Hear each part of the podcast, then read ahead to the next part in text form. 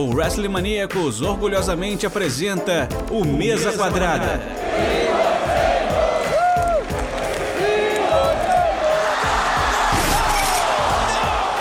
Seu podcast semanal sobre tudo o que acontece dentro e fora dos quatro cantos do ringue.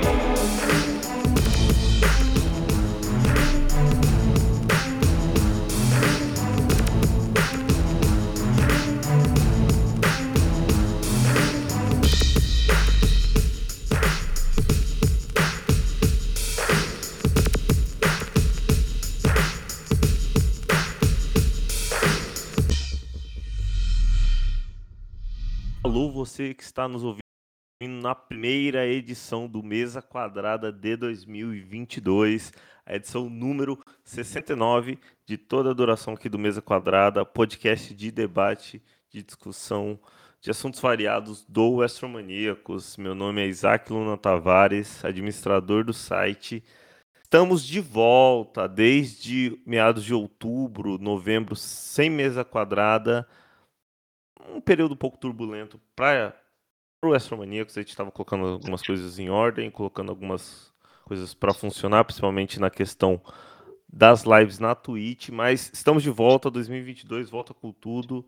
É, estamos gravando este podcast no dia 11 de janeiro de 2022. Já saiu o podcast no ar hoje, que foi o do Top da Tag, do João Aranha e do Marcos Gil, falando sobre as cinco promos que passaram dos limites. Estamos de volta aqui com um Mesa Quadrada. É, obrigado a todos vocês que deram play nesse podcast. Lembrando que o nosso podcast do Astromaníacos estão em todas as plataformas. É, Spotify, Deezer, Google Podcast, Podcasts, Castbox. Todas podem procurar por Astromaníacos. Você vai nos encontrar lá. É, obrigado pelo play.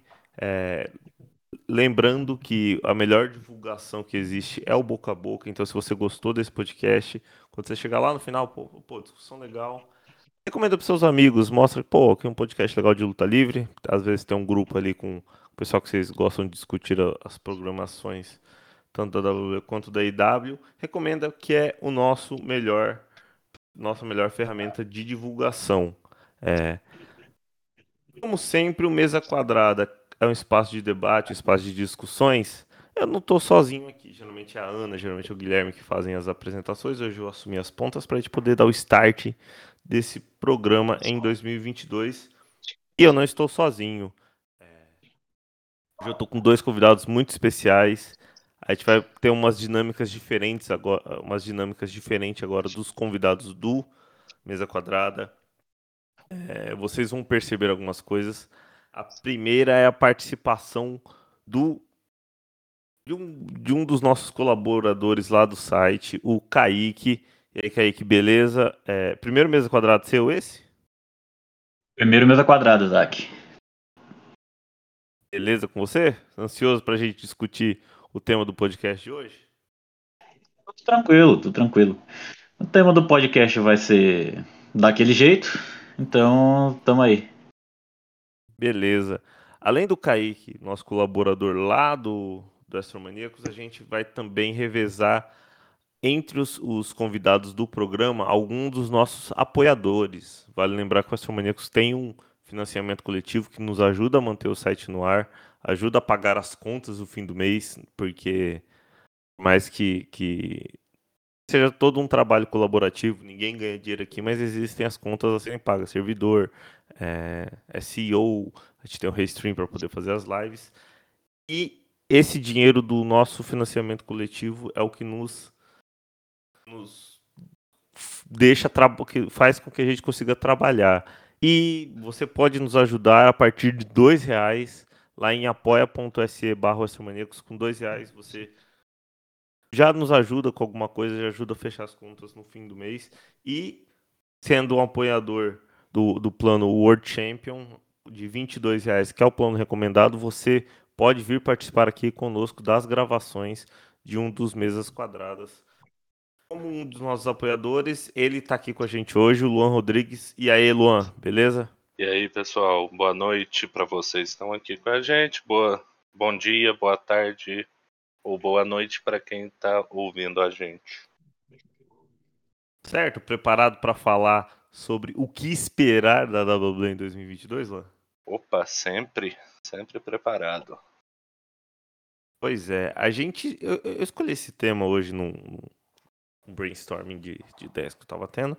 É, porque eu acho que 2022 tem um potencial para ser um ano bem diferente. A gente está entrando num, num, num, período onde a WWE continua sendo a principal empresa do esporte.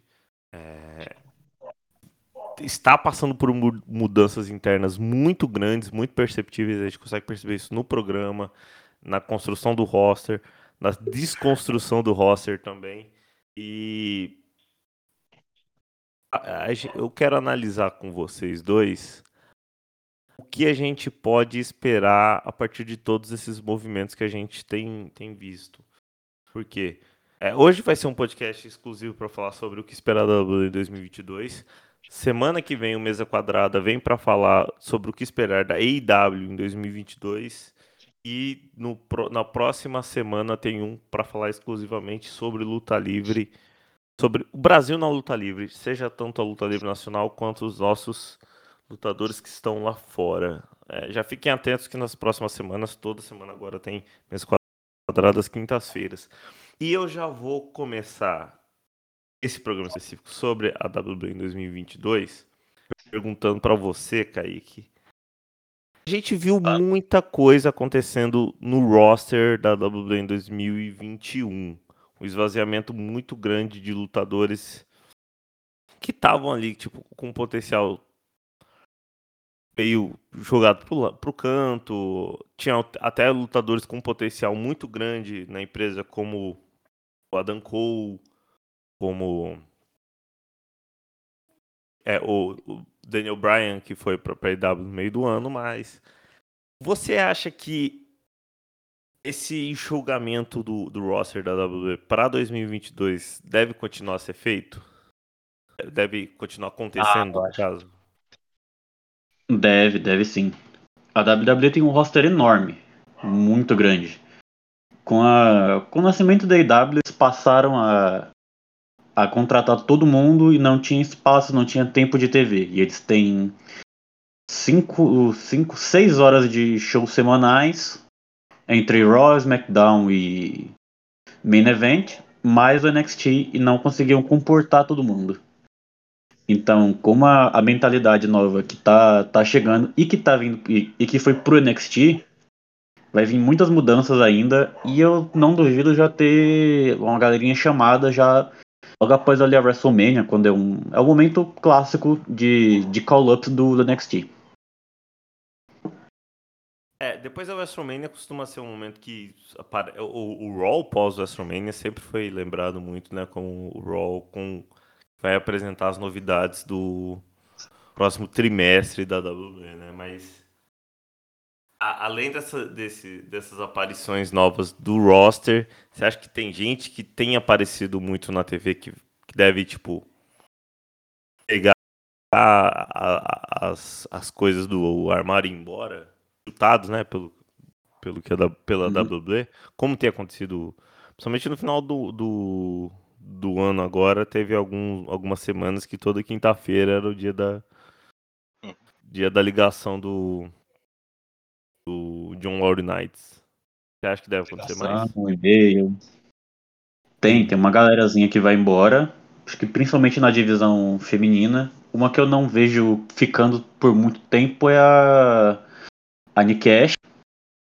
Embora esse heel turn dela agora, não sei o que vai acontecer, mas acredito que vai ter um push na, na Rhea. Mas o, o Big E já se mostrou bem satisfeito com a, com a perca do, do cinturão. Ele já falou que não quer ser mais um cara no, no show, ele quer estar tá no, no lugar grande. Deixa eu ver quem mais pode ir. No SmackDown, talvez o, o Ridge Holland, mesmo estando em uma programação com Sheamus, eu sinto ele meio perdido. No NXT, eu senti ele meio perdido também. Então não é um, um, boneco que eu vejo ficando muito tempo desenvolvendo alguma coisa grande. Mesmo sendo do, do tipo físico que o Vince que o Vince ama, alto, bombado, parrudo. mas não vejo ele ficando fazendo alguma coisa muito grande ao separar do Sheamus. Talvez também um Mustafa Ali, que fica sempre naquele vai não vai. Pareceu que ia ter uma chance com o, o Retribution, mas acabou que não deu nada, mataram a Stable em duas semanas. É, o Mustafa Ali é, é curioso o caso, porque tanto ele quanto. Esqueci o nome do, do rapaz do árabe lá. vocês lembrarem. Agora me deu um branco Mansur? muito. É, o Monsur. O, principalmente o Monsur. É, é um caso de um, um, mercado que a WWE quer explorar, que tá entrando dinheiro para eles, mas eles não. Não não sabem não aproveitar. Sabe não sabem o que fazem, não sabem aproveitar. Tinha uma tinha até interessante do Mustafa ali com, com o Mansur. É, separaram para poder fazer o evento lá na, na Arábia, mas também depois ficou, ficou meio perdido. É... você acha que para esse 2022, esse povo que tá meio perdido ali, que tá com uma cara de que tá insatisfeito, que tá para ir embora, a WWE consegue ajustar esse pessoal para 2022 ou a gente vai seguir nessa Cara, atuada que a gente está vendo nos últimos anos de mais do mesmo? Eu acho que segue. Eu acho que o, o, o grande problema lá, com principalmente por causa do Vince, a mentalidade dele, é, e junta com a filosofia de trabalho do Nick Khan, né, que ele já demonstrou como que ele gosta de trabalhar, se o cara é dispensável, dispensa, né? Isso daí ficou bem claro. E o Vince, ele tem aquela, aquela, aquela postura do cara não. Ah, não tem o perfil que ele gostaria, então rua. E assim, eu tava até. quis até dar uma olhada na lista aqui. Tem dois nomes que eu tenho certeza que não duram muito tempo na WWE. Infelizmente. São duas, dois nomes que eu gosto muito, que é a Asuka e o Elias. Os dois eles estão atualmente encostados por muito tempo. E os dois, obviamente, têm mercado fora. Se você vê o perfil, o, o tipo de, de lutador que eles são, eu acho difícil eles terem interesse em continuar. A Asuka, pô, é uma das melhores né, lutadoras atua atualmente da WWE e está sendo desperdiçada. É, tem uns casos parecidos, como é o do Kevin Owens, né, que até renovou contrato, já pensando no, na família, né? Ele deixou bem claro que foi pelo foi pela oferta, não foi pelo, pelo emprego. É, mas eu acho que eles vai dar uma desbandada desse pessoal assim. É, alguns nomes que eu vejo saindo é Cedric Alexander. Um, vamos ver quem mais que eu acho que pode. O T-Bar. O T-Bar ele não vai conseguir se segurar ali.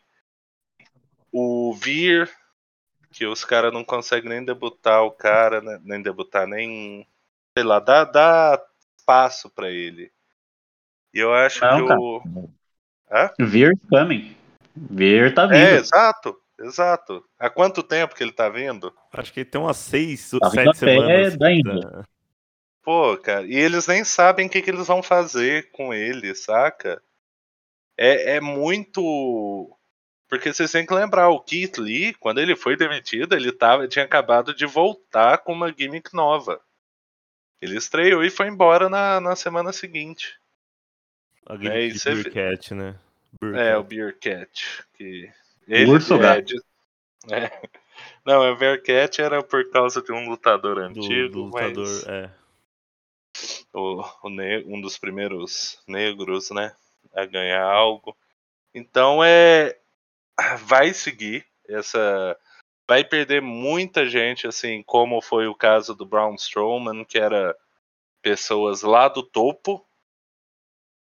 Mas, né, a WWE tem seu perfil, ela entendeu que ela não compete com a AEW, são dois mercados diferentes. Que um é irrelevante, o sucesso de um é irrelevante com a ao sucesso do outro, né? Eles não têm como competir de igual para igual. E eles vão perder muita gente aí nessa bagunça, vamos dizer assim. Acha que e aí eu, eu jogo para você e o Kaique já pode responder na sequência também. Você acha que existe alguma restrição de demissão do lutador que a AWE não usa e que ela sabe que estaria, estando na, na IW é, poderia ajudar o, o, programa deles? Porque você, você até lembrou da questão do contratual do Kevin Owens.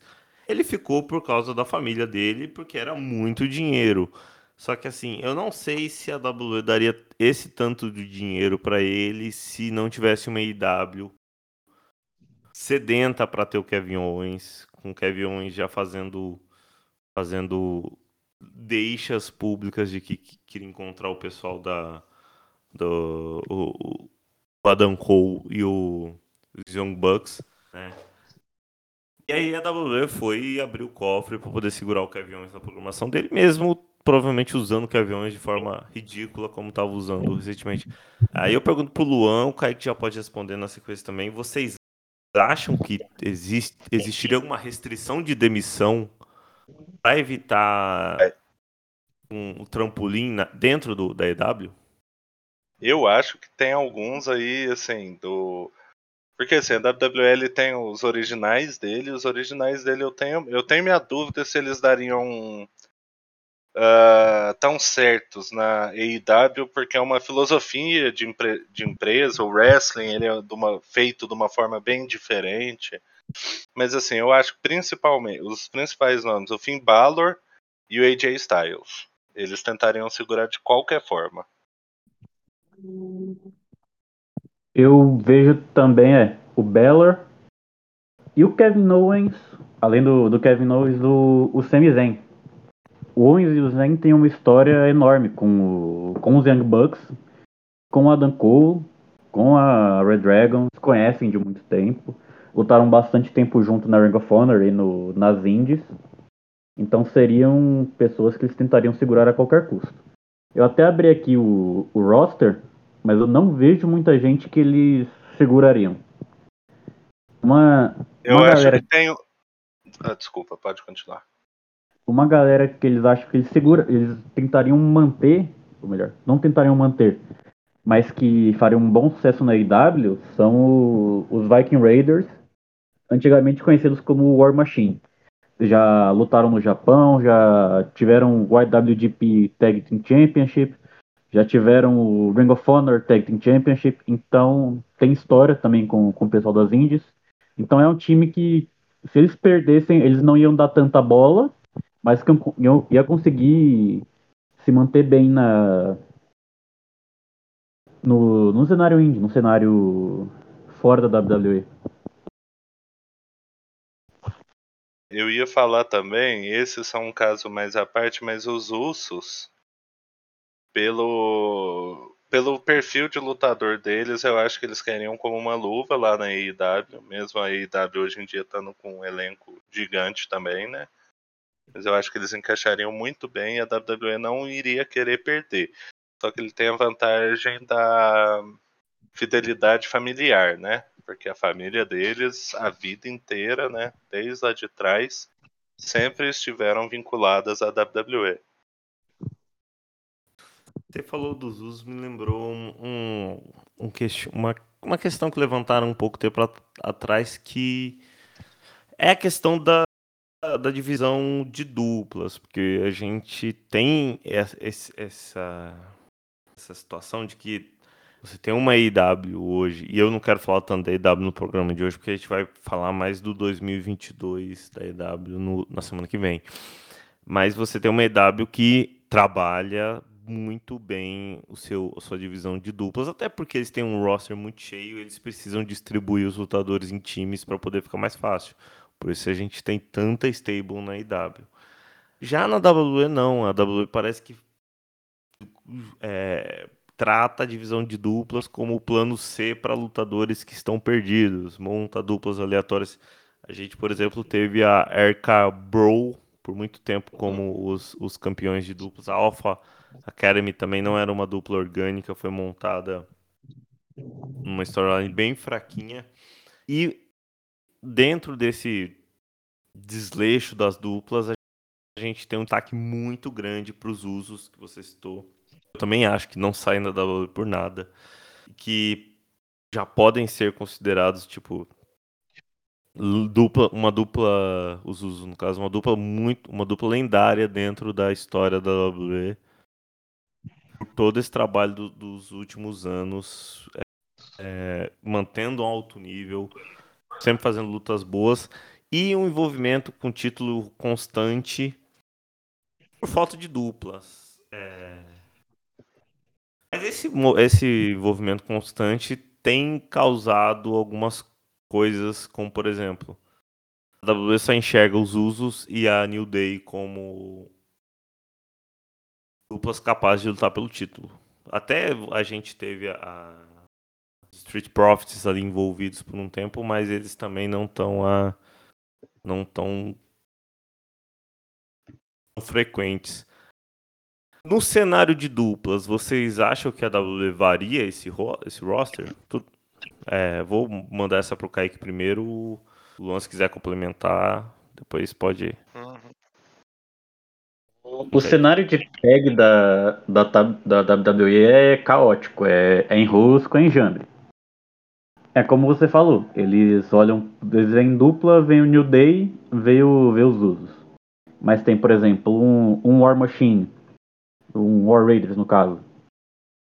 O Viking Raiders agora. é, mutação de nome que eu até me perdi. Era uma dupla muito boa, teve uma passagem domi extremamente dominante, saíram do NXT sem perderem, sem serem pinados ou submetidos tiveram que deixar o título. Mas você olha o, o roster agora, não, não tem uma dupla que seja orgânica.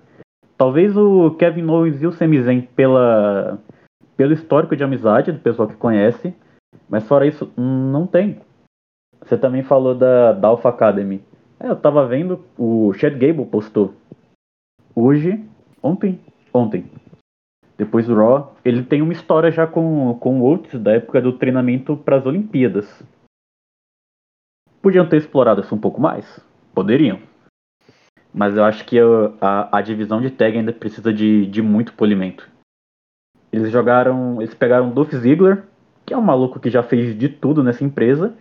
Jogaram com o Bob Roode, que era um cara que veio altíssimo da, da Impact, TNA Impact teve também uma carreira brilhante no, no, no NXT e jogaram uma dupla aleatória e tá aí. É, tem briga com os mistérios. Às vezes briga por alguma coisa importante, belisca um títulozinho aqui e ali. Mas fora isso, tá, tá relegada ao mid-card da, das duplas ainda. Então eu acho que a questão de duplas vai continuar sendo bem precária no, na WWE. É, isso que você falou do, do Ziggler com o Rude, é, você descreveu, na verdade, a carreira do Ziggler, em específico, né? É um cara que sempre deu sangue, ele, ele é um dos grandes lutadores que a gente fala, originais da WWE, né? Ele começou lá na FCW. E o cara, Spirit coitado, Squad. ele. Hã? Spirit Squad. É, da Spirit Squad. Exato. Nossa senhora, tadinho. Cada vergonha né, que, que eles passam. e, e, e o Dolph levou isso pra dupla dele com um cara, como você falou, de um puta destaque na, na Impact, né? Com principalmente em tag, inclusive, né? Com a Beer Money Inc. Desperdiçou duas grandes carreiras para fazer um para fazer umas lutas de mid-card de alta qualidade. Eu vejo que a intenção sempre foi essa. E o Vince, eu vi um, uma, uma entrevista de alguém, eu não lembro de quem, que é um ex-executivo da WWE, ou um escritor, que falou que o Vince falou: por que, que vocês estão colocando luta em dupla? Eu tenho que pagar.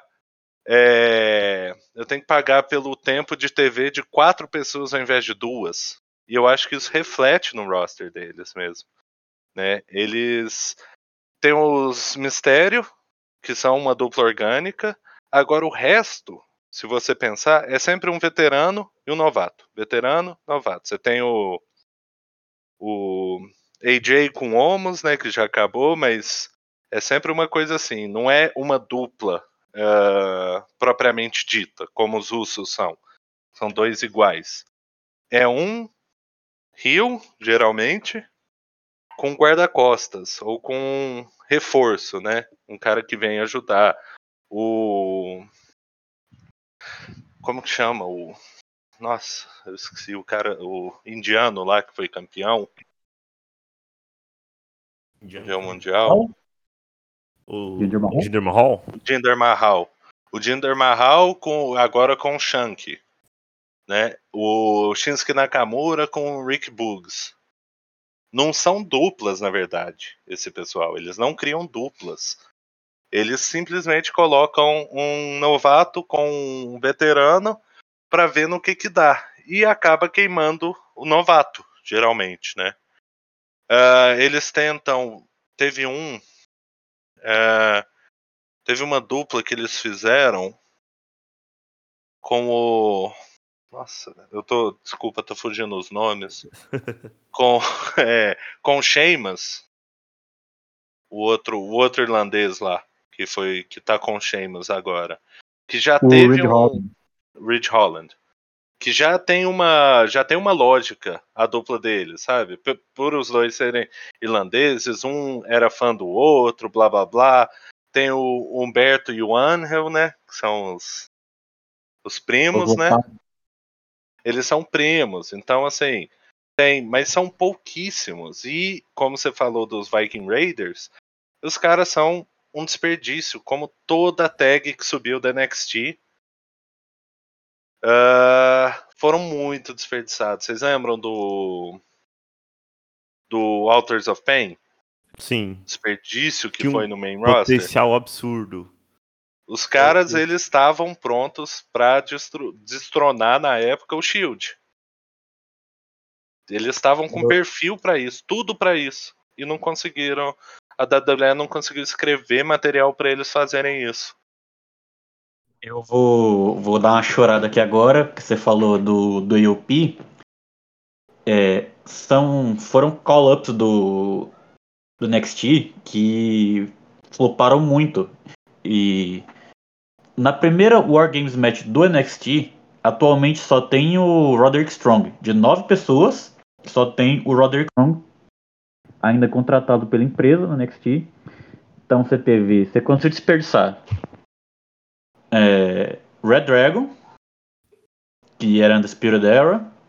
Você conseguiu desperdiçar Authors of Pain, que foi uma dupla cri- criada na empresa, que tinha tudo. Tinha o, o a- tinha um manager certo no, no Paul Ellering. A, a entrada do era uma coisa maravilhosa. Nossa, uma coisa linda. E tinha a Sanity, que é a minha maior tristeza nessa, nessa leva de duplas que pro main roster e floparam. Eles fizeram um trabalho muito bacana no, no NXT. A apresentação, o Eric Young dominando no, no mic. O, o Alexander Wolf é, como o doidão do, do grupo. E o Killian May como powerhouse. O visual era bacana. É, a ideia do grupo era bacana. Tentaram usar um pouco da ideia deles no, no Retribution mas era algo mais voltado. No Retribution era contra o sistema. Eles eram só o caos pelo caos. Tinha tudo e falharam. Aí os três foram mandados embora. Só sobrou a Nick Cross, que agora acabou de separar da, da Rhea Ripley. E que eu não sei se fica tanto tempo assim na WWE, não, viu? Agora que separaram, é, ela Exatamente. tá É. com uma carinha de que vai, de que vai rodar. Você falou de algumas. Você falou de, de, de alguns nomes aí, eu fiquei pensando, cara, como é que uma empresa tem a Red Dragon e coloca num show curto de terça-feira em vez de colocar no seu show principal? É, tem. é, é, o, o Luan lembrou da questão do acionista que falou que não queria pagar, que achava absurdo ter que pagar tempo de TV para quatro lutadores. Tem também a questão, uma entrevista muito antiga. Muito antiga não, já deve ter uns 18 anos, 18, 20 anos do Vince, é, dizendo que ele nunca achou certo uma divisão de duplas, Porque se você tem um dos lutadores que se machucam, você atrapalha o booking de quatro lutadores de uma só vez. Por isso ele sempre achou. que- Mas eu, eu não acho que precisa. É aí que tá, cara. Tem várias formas de você seguir o booking Sim, ah, com, com um cara é, lesionado, a não ser que seja o campeão, né? sim. É, que- é que esse aí foi a desculpa mais esfarrapada da história do Vince McMahon para depois de 2002, 2004 ele cagar no- numa criação de uma divisão de duplas, que foi o que aconteceu. Que era bem a época que para os próximos anos aí tinha ter muita dupla enjambrada. Tinha umas duplas bem legais, eu lembro, por exemplo, minha infância era ver Dulce Domino, ver Tajiri e Super Crazy. É, era bem legal, mas Grande Tajiri. grande Tajiri. Mas mesmo assim. Me senti velho agora.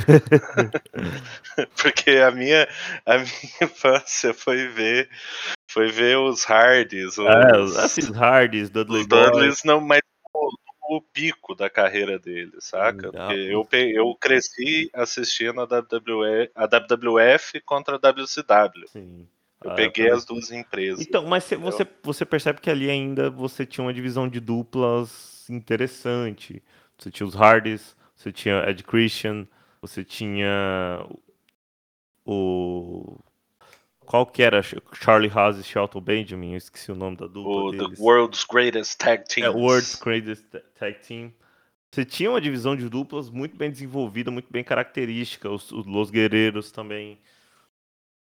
Mas a partir dali o Vince entra com essa ideia de que duplas não são tão assim. Aí começa a juntar. Batista e Mistério valendo por dupla.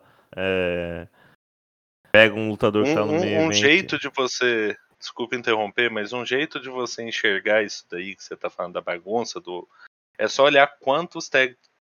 Quantos parceiros de tag teve o Dolph Ziggler e o The Miz Sim. na carreira deles. Pois é. Eu acho que o The Miz foi campeão com três tag teams diferentes. Sim. E, e, e- e foi, foi bem nas, nas três setinhas. Porque ele é Foi. um eu acho. Ele, o Demis é- foi um dos meus favoritos. Mas é, mas é isso, você tem que ficar se. Você tem que ficar se. se virando de um jeito que não era pra ser. Por exemplo, os Deusos hoje. E aí, voltando um pouco pro tema que é pra falar pra- de 2022, os Deusos hoje são uma das tag teams históricas da WWE. Mas para pra pensar que se os Deusos não fossem gêmeos, né, e eles devem seguir sendo a, a principal tag team da WWE, até pela conexão com o Roman Reigns, tá fácil ali para montar storylines, porque agora não tem mais o Paul Heyman, mas tem, algumas coisas próximas. Mas só se manteve é, essa diferença, por exemplo, você tinha a Dirt Sheet, o Miz e o Morrison, que era muito boa, mas tiraram o Miz pra fazer tag team com outras pessoas que não fazia sentido. Só não aconteceu a mesma coisa com os deuses, porque eles são gêmeos, pô. Porque até hoje eu não consigo saber quem é o Jimmy e quem é o Jay. Ah, mas isso de gêmeos aí não interfere não, porque a Casa das Belas, elas já fildaram sendo Mas gêmeos. chumbaram e voltaram logo em seguida, né? É. Então, É. mas também Mas porque Essa que é a né, questão. e era uma época que você não tinha divisão, um título de duplas feminino, por exemplo. né? E na época, ela, elas, as duas, elas eram as mais populares. Então, ah, não eram as melhores, mas eram as mais populares. Então, o confronto entre as duas era obrigatório, quase. né? Porque não adianta. Se você coloca um, um tag team que ele cresce ma- mais do que os singles, que foi o caso delas, você vai ter que colocar os dois frente a frente. Aí é a postura que se tem ali. Né? A gente via antigamente é, a gente via lutas entre, entre parceiros, parceiras de tag teams, de stable, lutando entre si por título, mas sem perder necess- de cara, assim, sem ter um heel turn necessariamente de cara. Saca? Era só porque eram os que estavam em mais evidência. E agora eu vou dar, dar uma leve viajada aqui pro outro lado do mundo. No, no Japão. Pegar New Japan e Noah. Eles têm muito isso. Lá tem são São lugares com muitas facções. É, mas no campeonato que teve na NOA no ano passado, a Table, a Congo, o, o líder, o Keno e o campeão peso pesado. O Keno é campeão nacional e o Nakajima é campeão mundial. São da mesma stable, fizeram uma luta violentíssima, um empate de 60 minutos, tudo numa boa. Mesmo com, uma, com Angle atrás de título, atrás de, um, de uma Copa, um campeonato, alguma coisa, você não precisa quebrar uma tag. Você, tem, você consegue saber, você consegue equilibrar isso. Mas é, é esse equilíbrio que falta para WWE. E, e eu acho que esse quebrar a tag sempre vai criar assim, 95% das vezes na WWE, sempre se cria um Shawn Michaels e um Marty Janete. Sim, sempre. Sim. Sim. Sim. E eu falo Porque pra você. quando, quando existiu The Rockers, o Marty Janete era o destaque da dupla. Foi separar que o Shawn Michaels mostrou o que, que ele era de verdade. Ed Christian também. O É. Ed, o Ed Christian. O, o Christian sempre foi o grande nome da Ed Christian. Ele que dominava o microfone com a da, da Five Second Pose. Separou, o Ed estourou na carreira. E eu falo pra você que tem uma hoje na, na WWE que e- ia ser a minha pergunta, se vocês viam alguma das tag teams atuais se separando, é fo- fora o maior cabrou da história, que eles são feitos pra ficar separados e o Randy Orton não merece mais o castigo de ter ter- Eu, eu, fico, eu, fico, eu fico com muita dó do personagem do Randy Orton de Sim, estar é- convivendo com o Riddle. É muito, é muito triste. Mas fora, Uma- fora o fora o Eric Bro, vocês veem alguma tag team hoje que tá formalizada? Porque assim, uma coisa que eu vejo muito, a, a WWE vai um- uma hora vai acabar com a Street Profits e vai ser um desperdício absurdo. Porque Nossa, é vão- uma tag é uma- maravilhosa. É uma tag maravilhosa, eles são feitos pra ficar juntos, mas a WWE vai vai separar os dois porque, e vai dar um, um push pro Montessori e vai. Eu acho que, tipo, o Angelo Dawkins sozinho é, é rua. Mas vocês veem alguma tag team separando? Aí eu já deixo pro Luan primeiro pra não ficar. Ó, eu, eu acho que todas essas de, que eu falei no começo, do que tem é, um veterano e um, e um novato, vão separar, né? Você tem o. O, o Shank, né? Ele vai, ele vai cair para esquecimento, inclusive, assim, porque o Vir, ele, né, por causa do tamanho dele, ele ainda tá tendo, vai ter um destaquezinho rápido que seja, mas ele vai ter um destaque ali na main roster. Ah, ou vai ser demitido em breve. Ah, mas, assim, eu acho que o Chad Gable e o Oates, apesar dos pesares, são dois lutadores de tag team. Eles foram, eles cresceram né, na, no wrestling como tag team. Foram tag teams diferentes, mas sempre tag team. Eu acho que eles ficam. E eu acho que bem em breve eles vão fazer uma separação do New Day. Só que não uma separação. Vai, vai separar como o Big E separou dos dois. Vai separar o Kofi e o Xavier também. Por favor. Vai ser uma separação é, que, tipo, cada um segue seu rumo, mas não, não, um não vira rio, sabe? Não trai o outro, não dá uns. Sabe? Aquela coisa do Shield. Sim, Toda hora era um que virava, sim. né? E porque não faz sentido, né? Tipo, toda. Pô, precisa disso sempre, É, cara. e a construção da New Day é... é- foi- foi feita para não ter um, um heel turn. A partir do momento que os dois ficam, os três, né, ficam tão próximos como uma família, se um tornar no outro, vai, tipo, você vai destruir toda a ideia do que era a New Day mesmo. Eu acho que chega uma hora que dá para fazer uma promo simples do Kofi e do Xavier conversando lá e falar assim, pô, chega uma hora que vamos, vamos um para cada lado, o, talvez o draft ajudasse aí isso, mas aí a WWE não sabe usar um draft também. É, É, o o New Day mesmo, assim, eles terem uma separação, ó, um jeito. Aí vão brincar de Booker também, né? Mas um jeito simples, cara. Pela filosofia dos personagens, um dos dois eliminar o outro no Royal Rumble e ganhar. Sim. Aí o outro vai apoiar ele, Sim. sabe? Ele não vai virar rio por ter feito isso. Eles vão levar na boa. Aí um vira campeão, aí fica um pouco mais afastado. e Cada um entra separado, Uma mas continuam Separação orgânica, né? Não Isso, ser. que tem que ter mesmo. Pra... O Xavier Woods, por exemplo, pra mim, o fato dele não ter ganhado um título single ainda é um É um crime. absurdo. É um absurdo. Porque o. Eu não sei você, o quanto vocês acompanhavam da TNA. Ah, ah, o, Mas- o, o- como é que Consequências, Consequências Creed, porra, era o meu favorito da, da TNA na época. É, Ele é muito era bom. Ele, animal. ele é muito bom. E aí ele fez a tag com o Jay Little, né? O Little Consequences. Depois separaram também. E, tipo, tem que ter. Os caras. Tem muita gente ali que tá em tag por falta de espaço. Mas Dolph Ziggler e Robert Roode não duram. Sim. Né? Eles estão ali só pra apanhar e da- daqui a pouco eles vão apanhar sozinho. A mudança vai ser essa, mas vão continuar na mesma situação.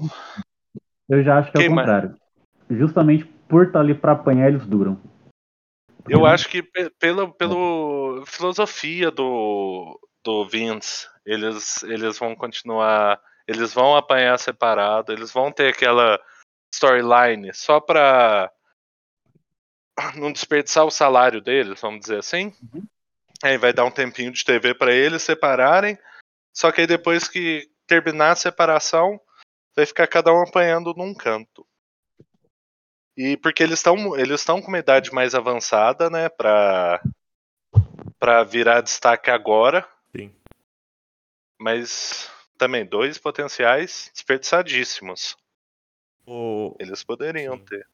Ô, ô, ô Kaique, deixa eu perguntar pra você. É, já que a gente tava falando de separação de duplas, questão do título do, do título de duplas. Você consegue ver al- alguma dupla surpresa segurando. Dupla surpresa que eu digo. Que não seja New Day, os Usos ou os Street Profits, que foram campeões recentemente, que teriam um potencial para segurar esse título em 2022? Só pra gente poder arrematar a questão de duplas, porque ainda tem muita pauta. É. Potencial, não sei, mas acho que não, não demoram pra querer botar o, o Nakamura e o Ricky Boogs atrás do, do título de duplas. Nakamura, assim que ele dropar o Intercontinental Championship, capaz de ele seguir atrás desse, desse rumo de duplas aí pra tentarem dar uma, uma refrescada. E talvez também o Sheamus e o Rollins no SmackDown. No Raw eu não consigo ver, ver ninguém. Ah, no Raw ainda tem o Apollo e o Aziz, que Ah. não tiveram essa oportunidade, vamos dizer assim. É que eu acho que o Aziz ele vai ficar mais como enforcer. É, mas É. uma hora tem que parar, né? Mas pensa, o, o Omos era o enforcer do AJ. É. E foram campeões, né? É. É que o, o Mas era mais fácil de ver pelo tamanho. O Vince É. vai ver um gigante ele vai ficar.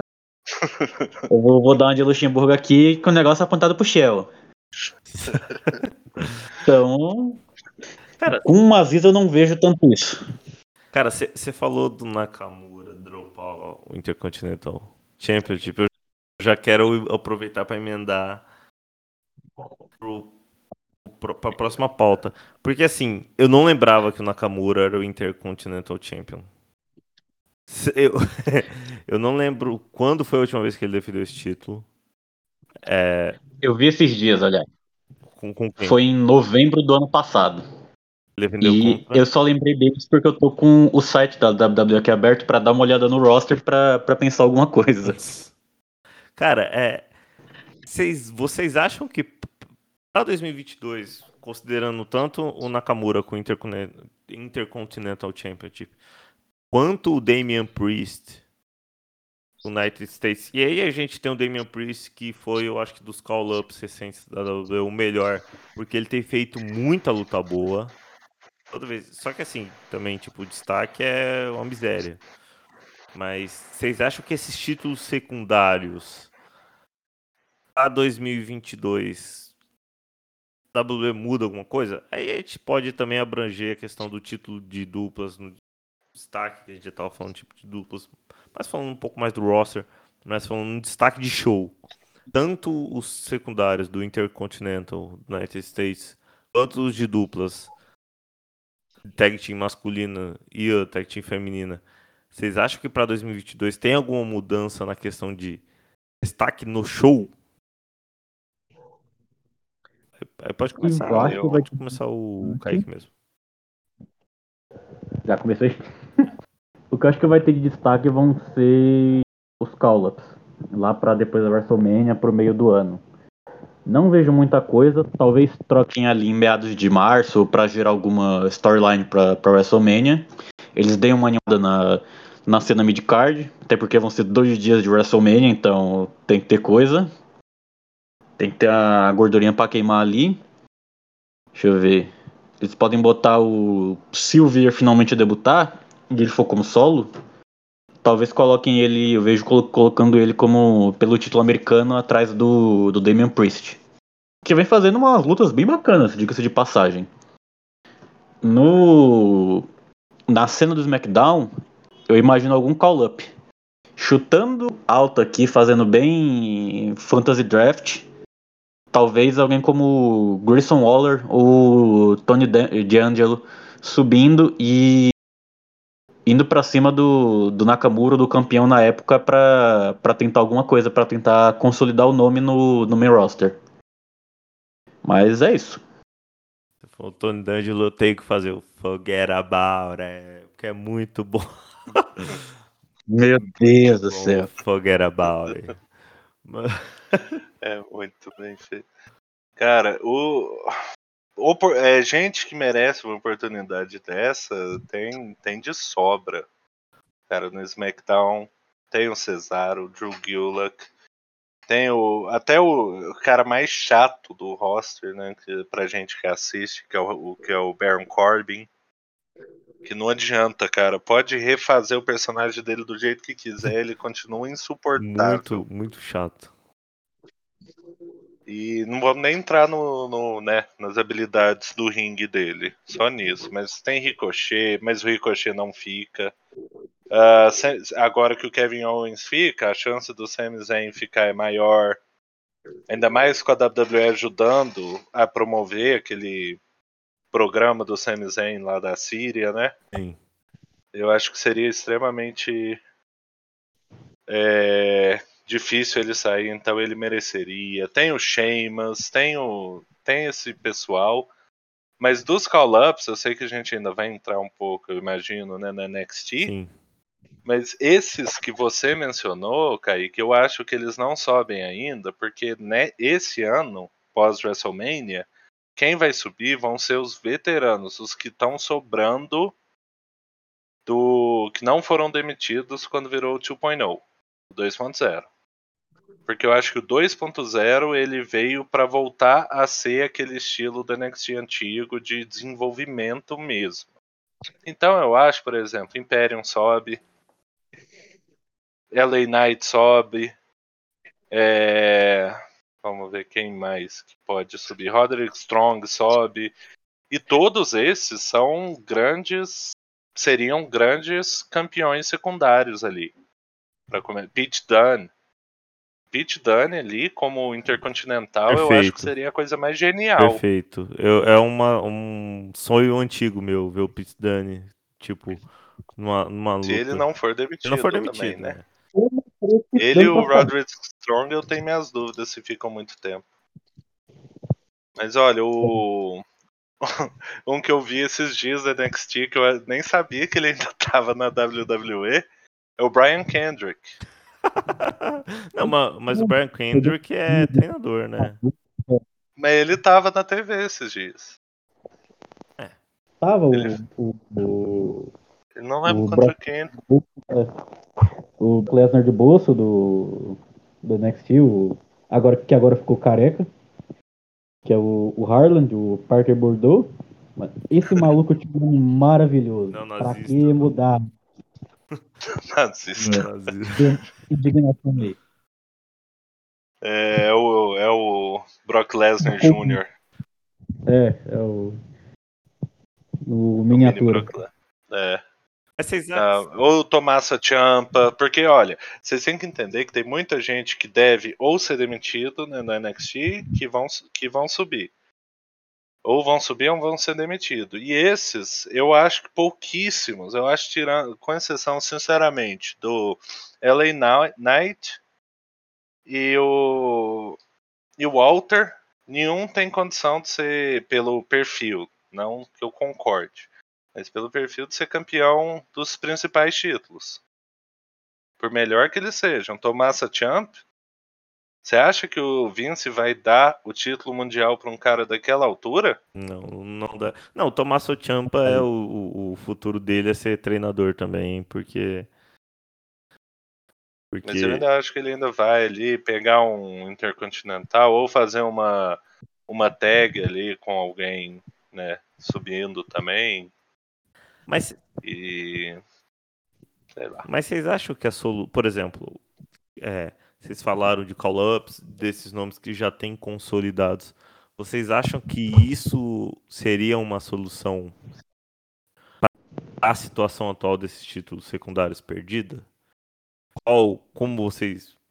Porque, por exemplo, o, o Nakamura não defende esse título dele. Você mal lembra que ele era. Que ele era campeão e a gente já prevê que ele vai perder o título para virar. para cair no marasmo da divisão de dupla junto com o Rick Boogs. Vocês acham que esses Uhum. call-ups são a solução para voltar a dar destaque para esses títulos?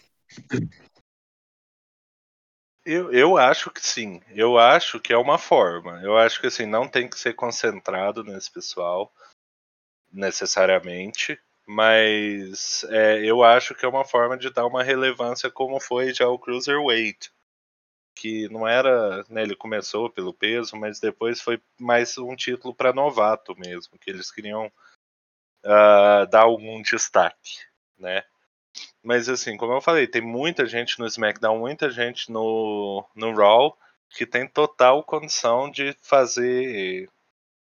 Pô, mas sinceramente, uma luta que eu gostaria muito de ver, assim, de verdade, pelo título né, de, do United States, é pegar, por exemplo, o R-Truth para colocar frente a frente com Damon Priest. Sim. Porque assim, vé- o personagem do R-Truth é é uma loucura divertidíssima. Ponto. Só que dentro do ringue o cara é muito bom. Muito bom. E ele, Ele é um dos mais velhos dali, mais antigos, cara. O Damon Priest, aquele, aquele personagem dark dele, pegar um cara que é literalmente louco, como o eu... e os dois no ringue, pelo estilo de luta dos dois, seria lindo de ver. O choque seria. Ô, Kaique, você acha que tem alguma chance? Eu, eu já vou, vou mandar uma pergunta completamente descrente. Eu quero saber se você acha que teria alguma chance. Por exemplo, se você analisar o cenário upper, upper card do, do Raw, você pega pela luta que teve com- envolvendo o título mundial, que foi é, com Big E, com Seth Rollins, que agora vai lutar pelo título, com o Kevin Owens. Kevin Owens. É, esses nomes. Você, você acha que colocar um, um título secundário desse, por exemplo, o United States na mão do Kevin Owens, coisa que a WWE fazia muito na época, e aí você pega 2000, 2001, você tinha nomes de main event segurando o título Intercontinental. Você tinha rivalidade, por exemplo, do Triple H, do Steve Austin ali. Na época o The Rock também com título Intercontinental. Antes do The Rock, o The Rock um pouco mais quando tava subindo no roster. Mas esses nomes que já estavam consolidados, que era nome de main event, que era nome de título mundial, segurando o título secundário. Você acha que tem alguma chance da WWE fazer isso em 2022 para poder elevar esses, esses cinturões? Acho que tem, acho que tem. Kevin Owens mesmo é um nome muito bom. É um, um cara de nível do, do main event, main event level. E é um cara que ia dar um destaquezinho bom pro, pro título americano.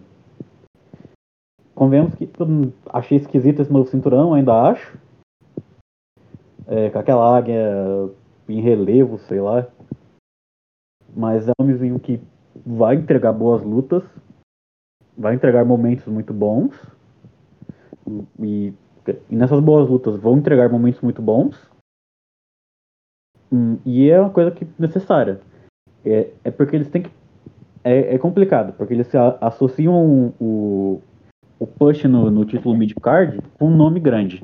Mas se eles fizessem do jeito certo, seria você dar importância ao título e o título levaria os nomes da que estão disputando ele, que estão na cena.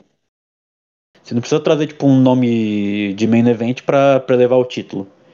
E no, no passado também fizeram isso, não muitos anos atrás. Teve o Roman como campeão intercontinental, o Rollins como campeão americano também. Fizeram boas disputas. Fizeram, foram lutas bem, bem marcantes. Foram histórias bem desenvolvidas. Mas foram bem desenvolvidas porque eram dois caras de, de nível alto que a WWE tá com pra botar o foguete do push nas costas e mandar eles pra lua. De tanto push que ia dar, que ia dar pra eles.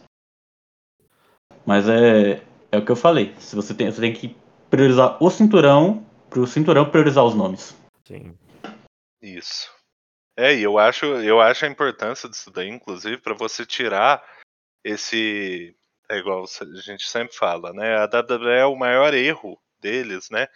É a repetição do, do main event. É sempre os mesmos, sei lá, quatro que ficam ali trocando, né? Pô, pega esses quatro só pra dar uma rodada, dá, dá o título pro Drew McIntyre, entendeu? Coloca ele pra fazer umas lutas com o Apollo, por exemplo. Porque você mantém o cara relevante, você mantém o título relevante e você ajuda ou a reconstruir, no caso do Apollo, né, um dos um que é um grande lutador, ou você dá uma reconstruída, ou você coloca o Drew McIntyre para ir contra, por exemplo, o Ridge Holland, que é um novato. Sabe, você consegue resolver vários problemas de uma vez. E o problema desses títulos estarem com tão pouca relevância, principalmente o Intercontinental, não é porque é o Shinsuke Nakamura que, é, que faz parte de uma tag que é o campeão.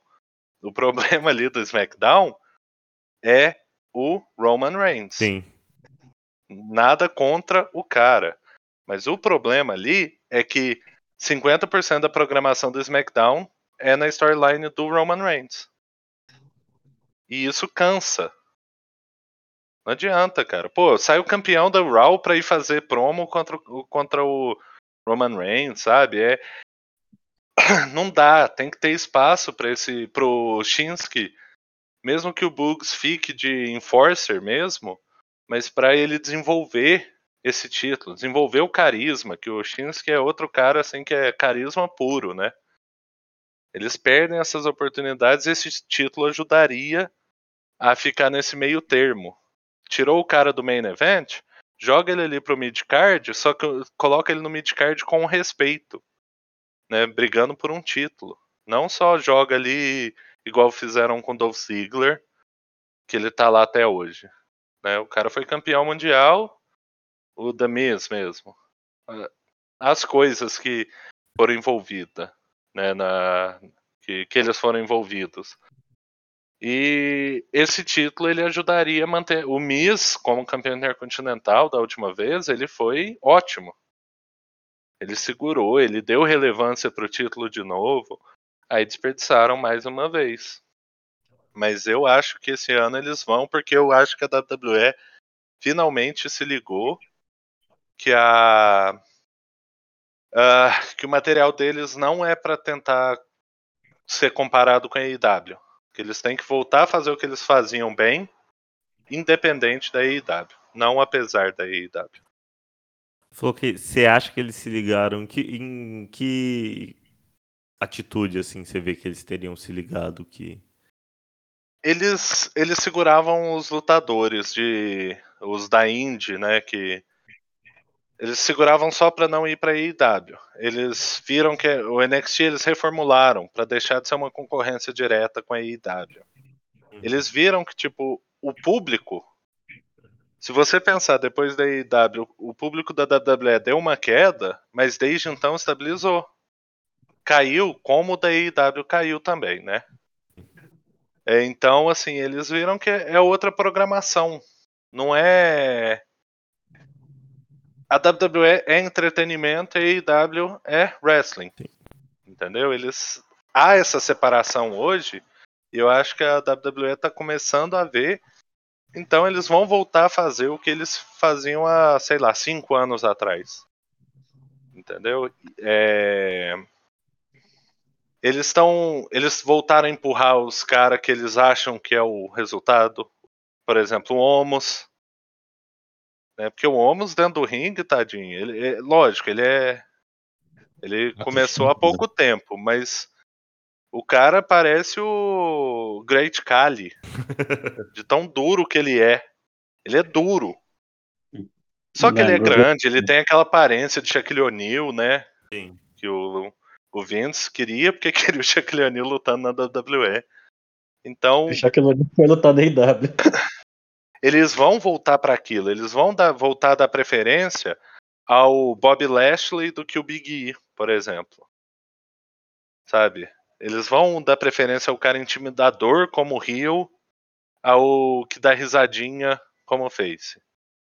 E isso pode ser um resultado bom, porque é o WWE que vocês começaram a assistir é o John Cena lá sorrindo e o Ed puto da vida, saca? Então vai voltar a ser aquele programa orgânico deles, porque eles viram que uh, o público deles não teve a aceitação que deveria ter tido com, com esse pessoal da Indy lá, lá em cima.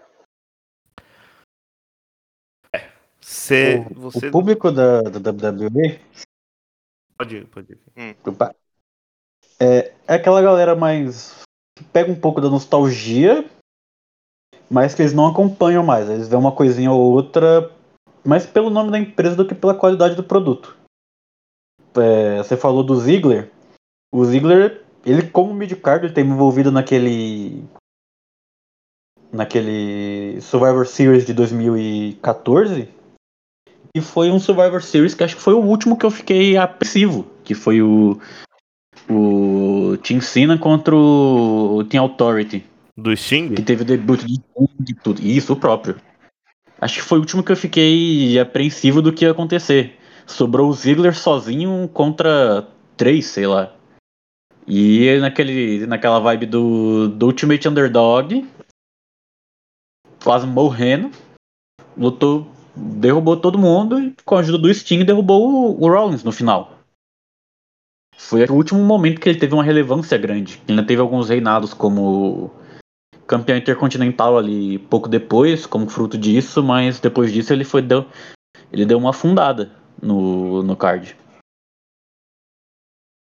É, é. O Luan falou do Roman Reigns, e aí eu, é uma coisa que eu que eu acho que ficou muito em evidência em 2021 e eu, eu quero saber de vocês para 2022. É, a WL exagerou a construção do, do Roman Reigns. É uma coisa que eu tenho. Tipo, até nem Deus conseguiu vencer do cara. Porque. Uhum. E ele contou com a ajuda de. Nem, nem, o diabo conseguiu vencer dele, porque ele contou com a ajuda de Deus. É, pra... não, demônio, não, não, diabo. Não, nem o diabo conseguiu vencer do, do o cara, porque ele contou com a ajuda de Deus para estourar aquele, aquela terceira corda. Universal do reino de Deus Driver. Pô, pois é. Aí, aí a maior, mi... o maior migué da história, e eu já falei isso nos dois podcasts aqui, eu gostaria de lembrar o maior migué da história, que é o Roman Reigns apontando para cima no final do pay-per-view e a WWE explicando como ele fazendo o símbolo de We Are the Ones na sexta-feira. Simplesmente ignorando. É, passou a quando passou. Meu Deus, meu Deus. Simples. Jesus humilha o Satanás, depois não, nós somos um, nós é, nós é o top aqui. Simplesmente ignorando que uma terceira corda explodiu depois do cara invocar o. É. depois pra chamar Pazuzu Driver ali no, no, no Finn Balor. É, é, não, é inacreditável. Mas assim, a WWE exagerou na construção do Roman Reigns. Graças a esse exagero, você não tem simplesmente ninguém, nem no roster, eu falo assim, nem o Brock Lesnar, talvez. Se o Brock Lesnar tirasse esse título do Roman Reigns, ia ser. Talvez só o Brock Lesnar, porque ele é especial. É, mas dentro do roster contínuo, que aparece nos shows toda semana, a WWE simplesmente não consegue construir ninguém que seja um oponente credível para o Roman Reigns. Vocês acham que essa cena vai continuar para 2022? É, a gente ainda vai ter um Roman Reigns overpower agora com essa storyline dele perdendo o Paul Heyman pro Brock Lesnar. Vocês acham que vai é, pode ser o começo do fim? O que, que vai acontecer com o Roman Reigns em 2022? Fake, começar com você. Eu eu vejo uma pessoa que pode tirar esse título. E é justamente o Seth Rollins. Porque tem toda a questão do, do passado deles. O Roman acho que não ganhou o título em cima do, do Rollins. A luta que eles tiveram pelo WWE Championship, o Rollins ganhou. E aí veio o Dean Ambrose e fez o cash-in. Que momento, momento muito bom, inclusive. Então, é, é uma pedra no, no sapato do, do Roman, ainda. É, pode ser aquela pedrinha, aquele. Se for trabalhado certo, é aquela pulga atrás da orelha que tira um pouco da confiança e pode fazer ele perder. É, usaram o, o super trunfo de, do Lesnar, mas aí deu ruim, o Reigns pegou Covid. Mas também eu acho que o, que o Lesnar ia tirar esse título dele. Mas é o que você falou, ele ficou muito overpower e não tem praticamente ninguém pra, pra tirar o título dele. Alguém que eu, que o, se ele passar da WrestleMania como campeão, eu acho que se subir pode tirar o título, é o Walter. Toda aquela apresentação dele de, de Ring General, a chegada dele no.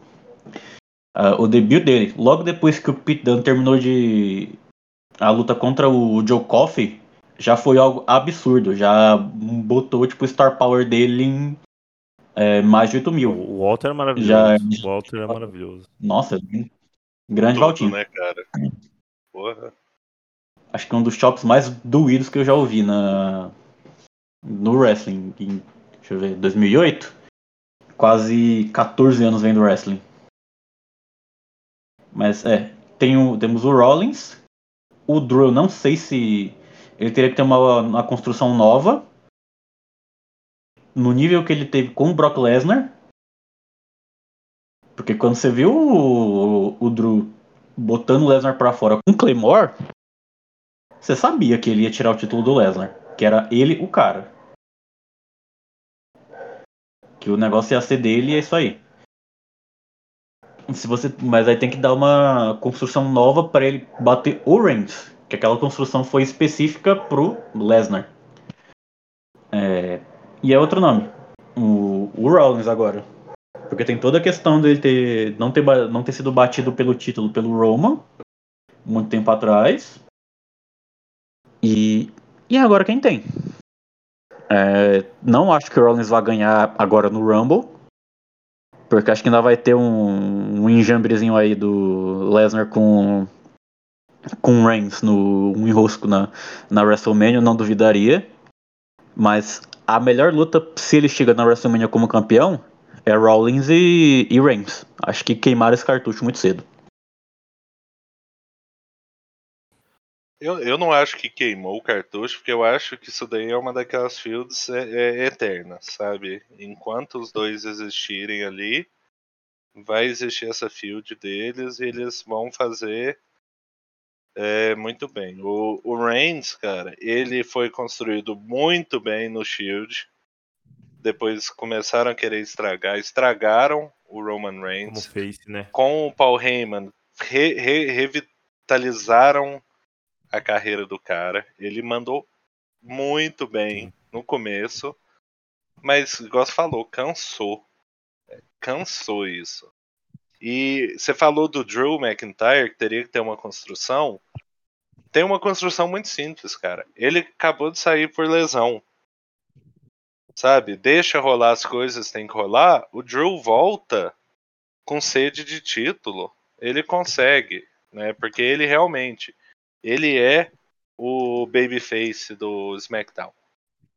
Ele que sempre vai bater com Roman Reigns, sabe? Ele é o ele é o ele é o Cena do Edge, ele é o é, os exemplos. Ele é o The Rock do Triple H, sabe? Ele vai ser ainda futuramente. O Rollins tem o potencial, mas eu ainda acho que eles vão voltar a construir o Sheamus como main event. Eu ainda tenho esperança. Agora, o Walter é o sonho, cara. É, é tudo encaixaria perfeitamente. O Walter subir, né, com com Fabian e com o Bartel, subir os três e bater de frente, sabe? Igual você falou, o perfil dos personagens é, é perfeito para entrar em conflito ali. E o Walter ele tem tudo e um pouco mais do que precisa para ser campeão.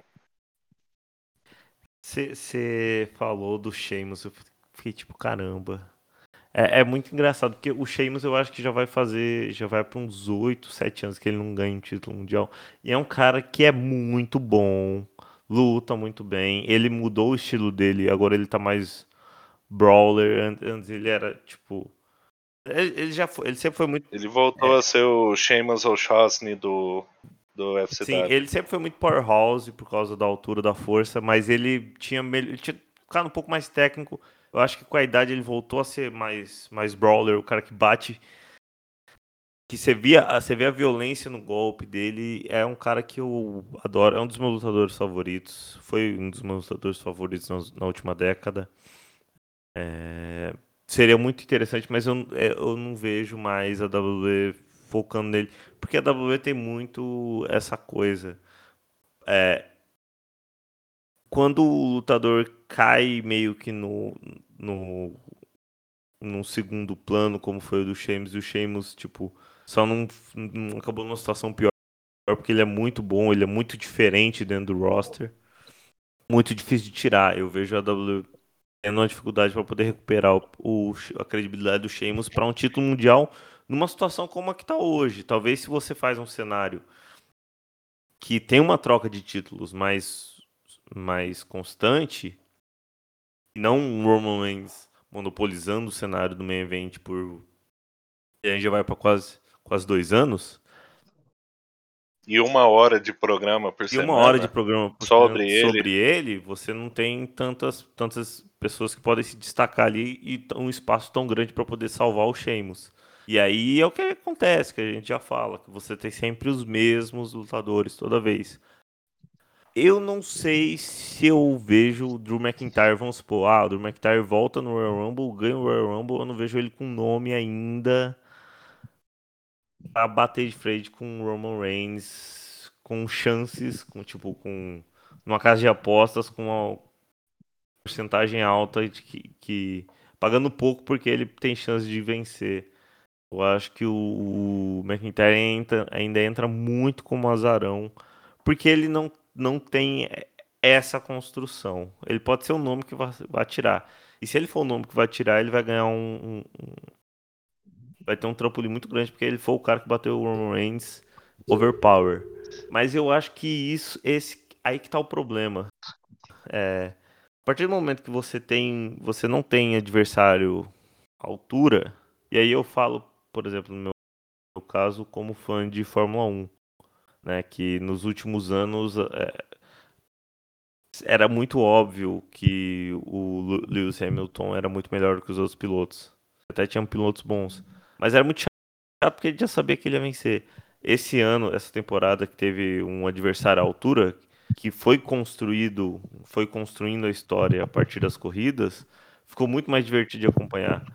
É, eu acho que o que está matando a animação é porque você não tem esse, esse progresso suficiente. E aí você acaba tendo que apelar para situações como que vocês citaram do, do Rollins. Tem a rivalidade histórica, mas o mesmo Rollins ele não está com esse progresso recente.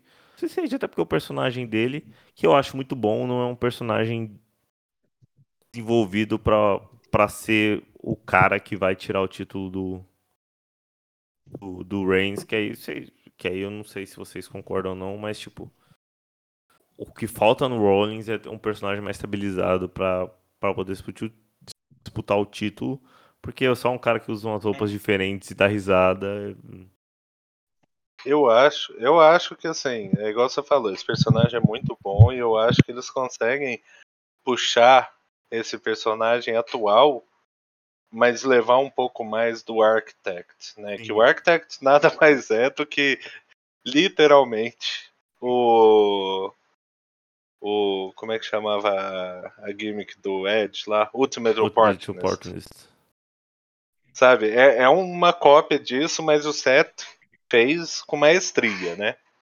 E o arquiteto, né? Vamos chamar ele de arquiteto, aquele personagem, ele, ele tiraria o título. Ele sim, sim. sim. Ele se- tranquilamente. Só que esse personagem também tá dando muito certo pra WWE. Então não vejo eles desfazendo ele. Entendeu? Esse que é o grande problema. Mas eles poderiam achar um meio termo ali, sabe? Eles continuar sendo esse loucão excêntrico. Freaking, né? Que agora mudou até o nome. Só é esse freaking Rollins. Só que colocar ele um pouco mais calculista, sabe? Um pouco mais malicioso do que louco. Mas Peak Blind. Eu acho que daria. É. Mas o, o Sheamus, cara, eu acho que ele ainda vai voltar, porque se você olhar a roster atual do, do SmackDown, cara, não tem. É, por falta de gente. Não tem, cara. Só tem tag team. Eu tô, eu tô com a ligeira impressão, eu olhando agora, com, né, enquanto a gente tá discutindo, eu deixei aberto. Eu olhando agora, cara, eu tô muito vendo é, WrestleMania ter unificação de título. Jeová. Sangue de Entre Cristo. Brock e, e Reigns. Eu juro pra vocês. Saravá, vai de reto, bate na madeira três vezes. Olha aqui, eu vou, eu vou rapidinho, ó. Angel, Cesaro, Drew Gulak, Drew McIntyre, Eric, Happy Corbin, Humberto, Ivar, Usos, Jinder, King, Woods, Kofi Kingston, Mace, Madcap Moss, Mansur. Cara, 80% do roster masculino faz parte de uma dupla. Os únicos atualmente que são sozinhos é Sami Zayn, eh, Roman Reigns, tem o Mustafa que acabou de desfazer, né? Mustafa Ali e o Mansur acabaram de desfazer. O Mace também, que nem apareceu desde que foi praticamente, né? Só apareceu em live event. Ah, e o Cesaro Drew McIntyre. O resto é tag team. Então você tem cinco caras pra escolher. Não, Sup- supondo que. não faz É, sentido. vou- agora eu vou jogar essa pergunta pra vocês. Supondo que a WWE unifique os títulos, que é uma hipótese que tem sido bem discutida. Supondo que eles unifiquem os títulos mundiais, como a WWE teria que trabalhar isso? Porque você, você hoje você tem duas emissoras diferentes envolvidas, né? Você não, não poderia deixar um show secundário. O SmackDown secundário, a Fox não comprou um show secundário. A Fox pagou quase um bilhão por um show principal e precisa de um nome pri- principal. A USA Network também. Eles querem que o Raw seja o show principal da empresa. Como você acha que trabalharia isso? Eu jogo para você, Kaique. Como você acha que a WWE trabalharia isso em um caso de uma unificação para 2022? unificação acho difícil exatamente por isso, são duas emissoras. Eles não demorariam muito a trazer algum outro título para ser o, o principal. A emissora ia, ia pedir. É, por exemplo, se eles unificam no, no Roman, que tá no, no SmackDown, o pessoal da, da USA ia reclamar. Como já reclamaram por tá tendo bastante nome indo pro SmackDown e não pro, pro Raw. Então, tempos atrás deram, deram umas reclamadas, deram equilibrada nisso. Mas eu acho que eles iam inventar algum outro título, tal qual inventaram o, o Universal Championship. E o Universal é, é um título muito novo, é um título com 5 anos. Sim. 5 para 6, é um título de 2016. Sim. Então, ainda acho que não. Acho difícil terem essa ideia. Só se quiserem fazer algum título novo para jogar como título principal do, de alguma brand. Eu tô total de acordo, cara. Não tem, não tem espaço para isso, sabe? É... Só que não, eu não, igual eu falei, ou rola uns call-ups depois da, mas aí não dá nem para esperar até abril, cara. O SmackDown tá muito pobre de, de singles. Ou rola umas trocas, né, que eles fazem, né, um mini draftzinho, que é aquelas trocas com de negociação, né, o Adam Pearce pega, liga para alguém, saca, e pede.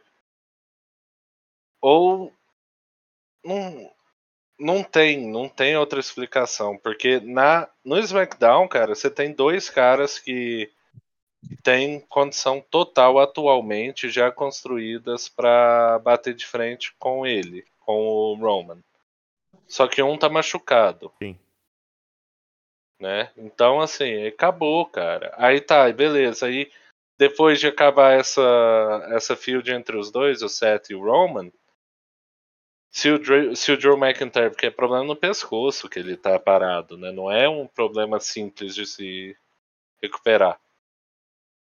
Se ele demora para voltar, sabe? Vira. Pô, vai. Não, não, não dá. Tá muito estranho esses rosters. É, é o que eu falo, por exemplo. A gente tá falando de uma dificuldade de um roster que, por exemplo, tem o Cesaro no meio. Que é, para mim, é o melhor lutador dentro do em questão de ringue, ele fala bem também, sabe contar storylines, mas não sabe valorizar. Como você. Como desperdiça o lutador, né? É absurdo. Eu, eu arrisco dizer um dos melhores em ringue da, da, da atualidade da WWE Sim, toda. Ele é, ele é. É inacreditável. É inacreditável como a gente está discutindo o problema de não ter lutador. Com Shinsuke também. É verdade, né? Shinsuke. Ignorando, tal qual a WWE, ignoramos o Cesaro, coitado. É. é não, mas... não, mas o Cesaro a gente ignorou, eu acho que por sabe, isso, porque a WWE a ignora é. ele. É igual o Ricochet, saca? A gente não falou dele, porque a WWE jogou tudo Matou. que eles construíram para destruir. Mas são Pô, imagina Ricochet e Seth Rollins no main event da WrestleMania. Tá maluco, que momento. Pelo amor de Deus. Lindo, cara. Ia ser uma das melhores lutas da história da WWE. É, não é... Aquela rivalidade. Jamais vai acontecer, Opa. porque a gente sabe que não vai. Não, não acontece. Não é o público. Não é. Não é sei lá, não tem um bombado com óleo de bebê no corpo, não vai pro não main vai. event. Tem que ter pelo menos um. Uh, aquela luta do Ricochet, aquela rivalidade contra o. A luta contra o Adam Cole foi maravilhosa. E aquela rivalidade contra o Velveteen Dream também. Que ele. O, Velvet, o tava na, falando. falando merda dele. Que ele só saiu do ringue, ele pulou, meteu algum, algum salto e caiu simplesmente de pé. De dentro do ringue pra fora, na frente do maluco. Mano, aquele momento é maravilhoso. É, é o Ricochet full power ali se você. Tá, você não quer jogar ele no. Na figura principal. No, na figura do título principal, na cena principal. Você joga ele no, no mid-card fazendo umas defesas com uns high spots desse, você leva o título muito fortemente. É, é uma. Mas aí, aí cai na, na parte que a gente tem que ter muita esperança de fazer a coisa certa e. Eu, é difícil. Ele já tá mais, mais do que calejado de saber que. Eu espero, porque assim. Tudo bem, hoje o programa da IW tem sido meu favorito, mas, cara, eu quero chegar numa sexta-feira à noite, ligar a TV e assistir um show bom, sabe? Chegar numa segunda-feira à noite, ligar a TV e assistir um show bom, escrever. Cara, olha a roster do SmackDown e me fala como que. Na, igual eu falei, o Roman Reigns foi bem construído para esse personagem dele. Foi bem feito, tá? Não vou questionar isso, não. Roman Reigns finalmente teve um personagem que encaixava em tudo com ele. Mas se chegar e ver uma hora dele com esse roster que eles têm, é depressivo. É, uma cara. patifaria. É uma patifaria. Você podia estar tendo, tipo, do nada, uma luta, daquelas lutas, né, que a AEW faz muito. É uma luta totalmente sem storyline. Coloca dois. Coloca o Cesaro contra o Shinsuke Nakamura. Valendo nada. Meia hora de luta. Não, é. Foda-se, saca? Deixa caras todo brilhar. É. Mas é o, até o Mace, cara, eu não sei vocês. Eu, eu gosto muito do Mace. Nossa. Do Eu- Dio. Ah, o- é, eu, eu- eu Mas- gosto, eu gosto também. Mas, saca, é, é um potencial, pô. É um potencial ali que os caras tão. Ligaram um, foda-se de um jeito que não tá legal, Sim. saca? É. Dá, igual você falou, dá depressão de você não conseguir acompanhar uma luta boa, principalmente na sexta-feira, né? Com um elenco desse, Sim. cara. Sami Zayn, pô. O Sami Zayn, ele não tem outra utilidade, parece, pela WWE, que não seja de Louco. elevar, não, elevar pessoas que não estão envolvidas na WWE. Igual o John Knoxville na última sexta-feira. Meu Deus do céu. Mas é, ele, ele pegou o papel do The Miz. É, ele pegou. O The Miz fez isso por 10 Sim. anos. E são dois lutadores maravilhosos. E você não entende como que você bota um cara igual eles envolvido. em- Cara, qual que é o futuro do Sami Zayn fazendo isso? O cara que poderia, assim, porra, o Sami Zayn no- envolvido com o Roman Reigns, que aconteceu um- brevemente. Mas o Sami Zayn com o título intercontinental numa rivalidade bem desenvolvida contra o Ricochet, por exemplo. Nossa, uma Tempo- coisa Com linda. tempo de TV, com promo, com. Mesmo que, esse com- que seja com esse personagem louco, mas desenvolvido, não com a promo, por exemplo, ah, estou sendo prejudicado pelo sistema. É, que é uma- algumas das. Aí, Não, que, é. que ele tenha esse personagem. O problema da WWE com os personagens bizarros é. não- Eu não considero tanto um problema. Só que, tipo, porra, aí você faz ele sempre sendo prejudicado. Desculpa, tô falando muito palavrão. É, mas sempre sendo pre- prejudicado pelo sistema. Mas ele nunca consegue ganhar, cara. É, Então, deixa, deixa ele ter esse negócio de teoria de conspiração, só que dá, deixa ele ganhar umas lutas, deixa ele sair por cima, não deixa ele sempre o coitado. sim. É, é inacreditável. O rap, Uhum. o Corbin antes dele ganhar o dinheiro lá em Las Pobre. Vegas. Tá- É, Red Corbin. porra. Eu não gosto do, do Corbin e eu tava morrendo de dó dele. Foi, foi um do- acerto do- muito grande E- foi- naquela, Foi um desenvolvimento naquela gimmick foi dele. muito legal. Aquilo lá foi muito legal. O problema é que virou Rap Corbin agora tá. Eu quero que suma na minha TV. Nossa, tadinho virou, virou Moss. O Riddick o mais Moss, cara. o Riddick Moss saiu do, do- saiu de ser um powerhouse, né, um cara destru- destruidor, É, então. pra ser aquilo ali, cara. Literalmente um palhaço sem pintura. É o que ele é. É um guarda-costa palhaço. É. Bom, pra gente avançar aqui e eu acho que pro assunto principal que eu quero discutir para esse 2022, que eu acho também que foi o, o ponto principal da WWE em 2021, que é a questão da divisão feminina. É, para mim foi o maior acerto a forma como eles trataram, só que ainda tem pontos a melhorar e eu quero discutir isso com vocês. A gente viu a- a- as storylines femininas carregando muito a empresa esse ano, até porque você pega o, esse ano não, 2021, até porque você pega o começo do ano passado, você tem uma du- duas novas lutadoras saltando para um destaque muito legal, que foi a Bianca Belair e a Rhea Ripley. É, a Bianca Belair principalmente se consolidando dentro da empresa com o tempo. Só que se você vai olhar as campeãs e você vê que um título tá com a Charlotte, o título tá com a Becky Lynch e tem muita gente chegando aí com potencial, vocês acham que para 2022 a gente vai ver pessoas, mais pessoas diferentes segurando esses títulos ou vai ser a Four Horsewoman mais a Bianca Belair? Eu, eu acho que continua nessa, nessa figura da, das Four Horsewomen, porque eles não sabem bucar as minas. Tirando a Bianca Belair, eles não sabem bucar as minas. Já trouxeram a, a Piper Nevin do, do Next UK. Ela fazendo coisas maravilhosas lá, rivalidades assim, atrás de rivalidade muito boa. A rivalidade dela com aquele Ray foi uma coisa de louco. É uma coisa muito boa. Foi um bagulho muito pessoal, foi muito bem trabalhado.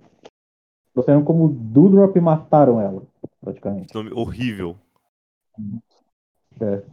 A Rhea, ela começou bem, ela começou forte, só que eles perderam a mão no meio do caminho. Entre deixar ela como Face or Rio, Face or Rio e afundaram um pouco ela no, no card. Eles só acertaram o, o booking da Bianca Belair, que vem, vem sendo um booking maravilhoso. E é a única mina fora da Four Horsewomen que eu vejo com algum título. E também mandaram tanta mina embora que estão tendo que fazer parceria com a Impact. pra, pra, pra preencher o Rumble feminino. É, e a Impact, Então, já que você, você falou da Impact, né, cara? A Impact tem uma das divisões também femininas mais bem montadas. Muito bem montadas. A, a divisão de knockouts, É. né? Que eles chamam lá. Pô, é, Não, não é grande. Não é grande, não é uma divisão profunda, mas é uma divisão que roda muito bem. Um exemplo Não, que eu vi disso. Pá. Pode falar, Ivan. Não, não, eu ia falar que assim, é. Não é assim o, o- a questão de número ou quem tá lá, mas assim, eles dão a evidência necessária né, que elas merecem, sem ter aquele excesso sim. que a. WWE já teve.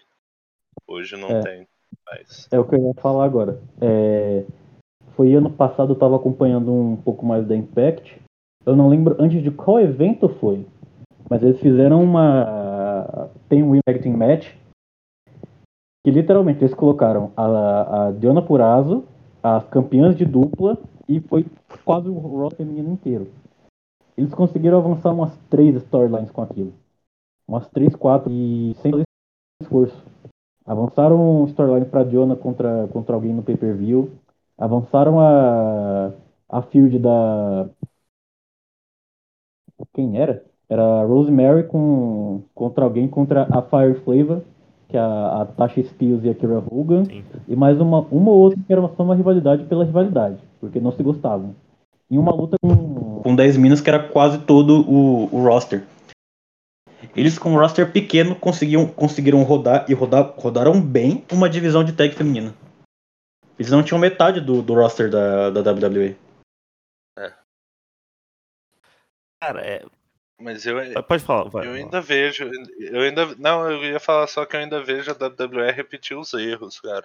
Porque assim, é, eu não gosto de falar mal, até porque o, a evidência que o, que o wrestling feminino tem ganhado é muito importante, mas ainda tem um pessoal ali extremamente fraco feminino, né?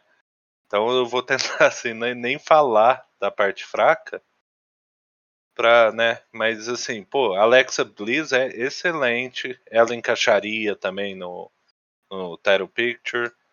Tem a, a Tamina, que pô, ela não tem um título. A Natália, óbvio, não tem como. E a Naomi também, eu acho que essas três elas devem entrar nessa, nessa briga aí com as Four Horsewomen também. Natália é o arroz de festa. Natália Arroz de Festa. Porque tá envolvida todo, todas as rivalidades que tem que ter, tipo, mais do que quatro mulheres, ela tá lá. Ela é sempre a quinta pessoa que tá. no- É porque, cara, com todo o respeito a Charlotte Flair, mas a Natália é a melhor lutadora feminina da WWE. Como um todo. Eu acho que já foi, não vejo. Eu gosto muito. Eu, Pelo booking. É. Ela não é bucada pra ser então, mais. eu acho que. É. Mas, cara, eu. eu tem, pra mim, os dois maiores. Eu tenho o nome de fora aí pra jogar nessa, nessa roda. Quer dizer, não de fora da, da WWE. Mas que a gente deixou passar batido. Ah, Hum. Shayna Baszler.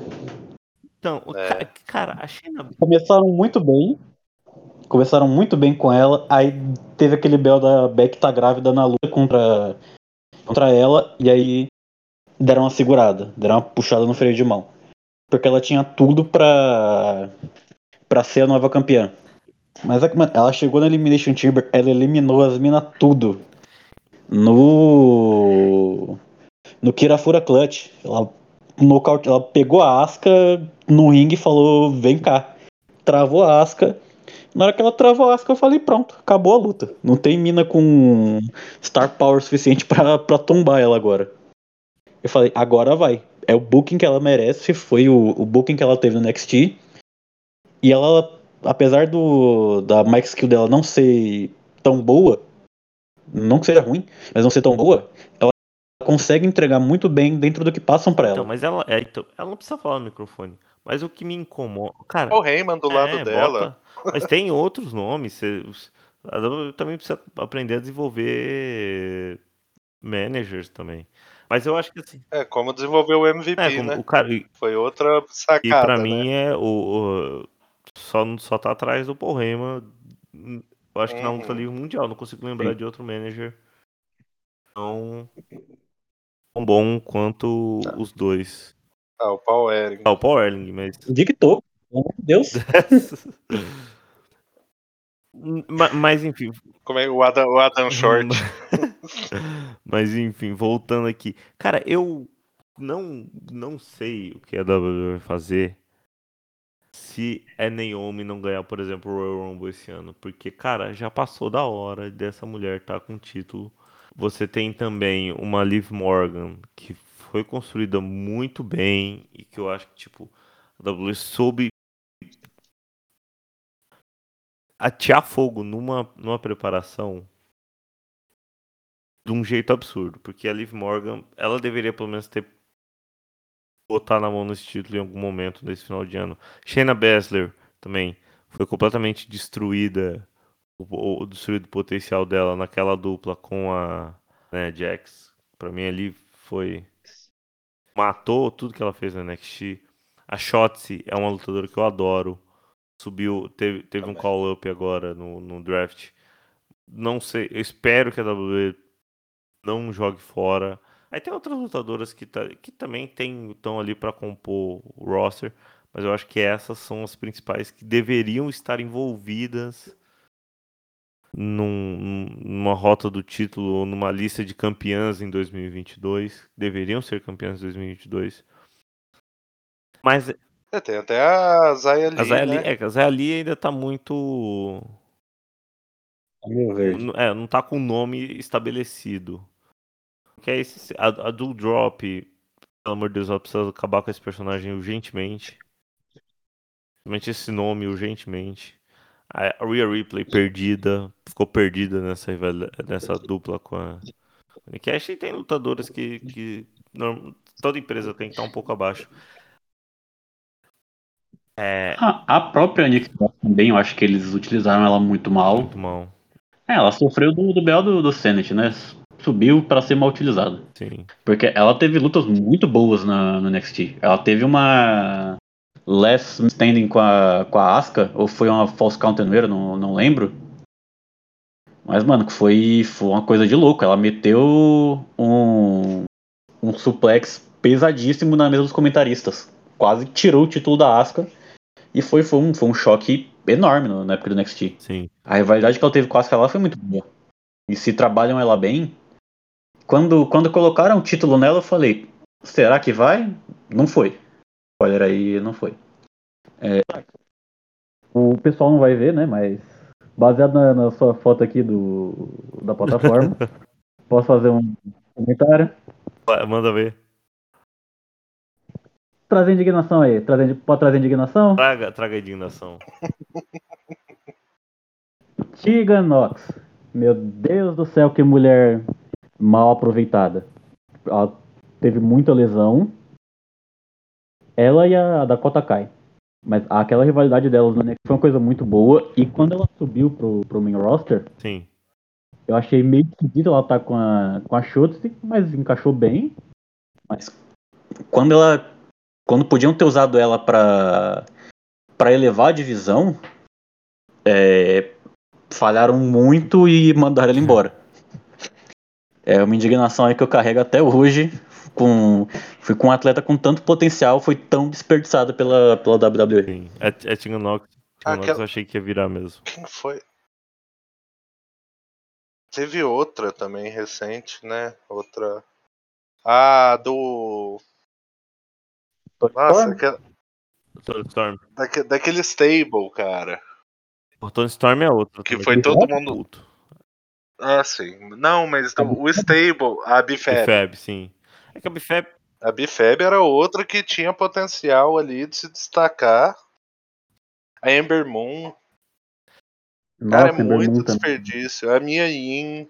Então, só- a minha Sim. in, é, a minha in é, é todas essas. Você para pra pensar que isso, isso é um- era um roster da WWE há seis meses atrás.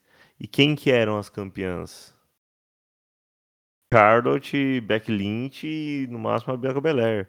E se fosse rodar um desses títulos, A se Sasha fosse rodar um Banks, desses né? títulos ia ser a Sasha Banks também. Cara, é É. Como que pode, né? Um, o limite no booking, né? É claramente, porque não é limite de elenco. Mesmo elenco feminino sendo pequeno, é igual a gente falou, né, do da Impact, eles conseguiram fazer um eles têm conseguido fazer um puta de um show feminino com um elenco limitado, cara. E não, não faz sentido. Por mais que eu ache que as Four Horsewomen elas merecem estar onde elas estão. Eu nunca vou questionar isso. As quatro ali são fora de série, né? Mas, poxa, tem tanta gente que merecia estar tá ali com elas, ao lado delas, né? Não ficar só nesse quarteto aí. Como você falou, a Liv Morgan teve uma das, constru... uma das reconstruções de personagem mais bem feita para não ganhar nada. Sim. Isso que é. triste. é, é. Não, e, e era a, a, a chance dela era aquela Money in the Bank que a WWE conseguiu ir pro, pro, pra pior opção possível que tinha ali, que era a Nick Almost Superhero. Então, É, É, ESA, como eles falam. É, ia ser. É, difícil.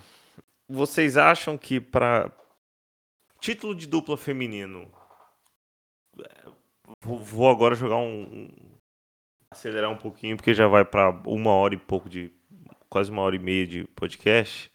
Título de dupla feminino, qual seria a solução? Jogo rápido, Kaique. título de dupla feminino. Cancela.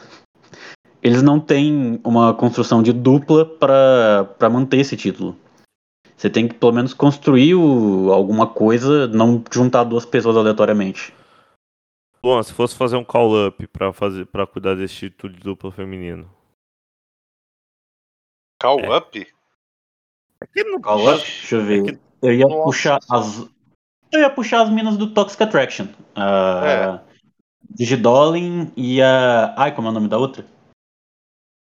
Esqueci. Que são atuais campeãs do, do NXT. Apesar de ser uma duplinha nova, elas vêm fazendo um trabalho. um trabalhinho bacana até dentro da, da proposta da brand. Eu acho que eles eh, seria uma solução também eles fazerem como eles fizeram quando eles trouxeram a a Shotzi e a Tegan. Sabe, pegar duas pessoas que se conhe duas lutadoras que se conhecem bem lá, mesmo que não tenham sido tag e transformar em tag. Dakota Kai com Raquel Gonzalez, Sim. por exemplo. Isso aí seria uma dupla se você pega essas duas. É, seria uma dupla que bateria de frente com duas das Four Horsewomen de boa. Sabe? Tem muito, tem muito potencial. Eu acho que a Jace, a, a Jace, Jane, a Casey Cantarzo, é, pegar essas, a- até a Indy Hartwell, pegar essas lutadoras e criar um tag que já suba como tag. Porque tag, como foi formado a Zelina e a. E a Dana, e a Dana Brooke. A Zelina e a Carmela, como foi criado. é, com quem que a Dana tava? Tava, Ela tava com a. uma Com a Mandy tagzinha. Rose, né? Não- É, com a Mandy. Sabe, E a não, Mandy não, Rose tem, não tem sentido o jeito que foi montado. Entendeu? Então tem que vir já montado. Ou, por exemplo, a, Tam- a Tamina e a, e a Natália, se elas ganham o título, elas não perdem o título nunca mais. Porque não tem mais outra construção. E as duas até teriam, que são, tipo, herdeiras. Elas têm. É, elas fazem o novo. Como é que chamava aquela stable do Randy Orton lá? Com o Ted DiBiase Jr. Cody Evolution, é o. Lega- Legacy. Legacy. Legacy. É o Legacy. Fazer um Legacy feminino, cara. Então dá, só, só por aí, Uma entendeu? Uma ideia interessante. uma tag, mas não, não dá pra simplesmente juntar, como eu falei, como foi a, a Zelina e a Carmela, que nem, nem faz sentido Sim. essa tag team delas. Mas aí, aí eu pergunto, o que no booking da WWE faz sentido atualmente? Tirando a cena do. a cena principal. E mais ou menos porque o Rollins brotou no SmackDown do nada.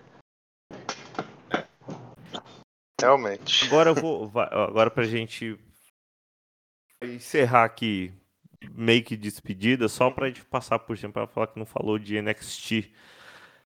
É, Luan, lutadores do antigo NXT que estão no roster ainda. Cameron Grimes, Dexter Loomis, deixa eu tentar ver outros aqui. Se você quiser ir lembrando nomes também, LA Knight, Robert Stone, Robert Stone, Roderick, Strong. Roderick Strong. Você tá falando dos- do, Do antigo, antigo. né? Antes do, da transformação. O legado, Tommaso Ciampa. Tomassa O que, vai virar desses caras em 2022?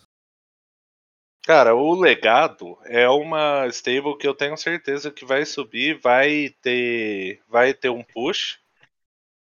Não sei como que vai crescer dali, mas eu acho que eles têm um potencial. O Império, a gente já falou deles, Sim. né?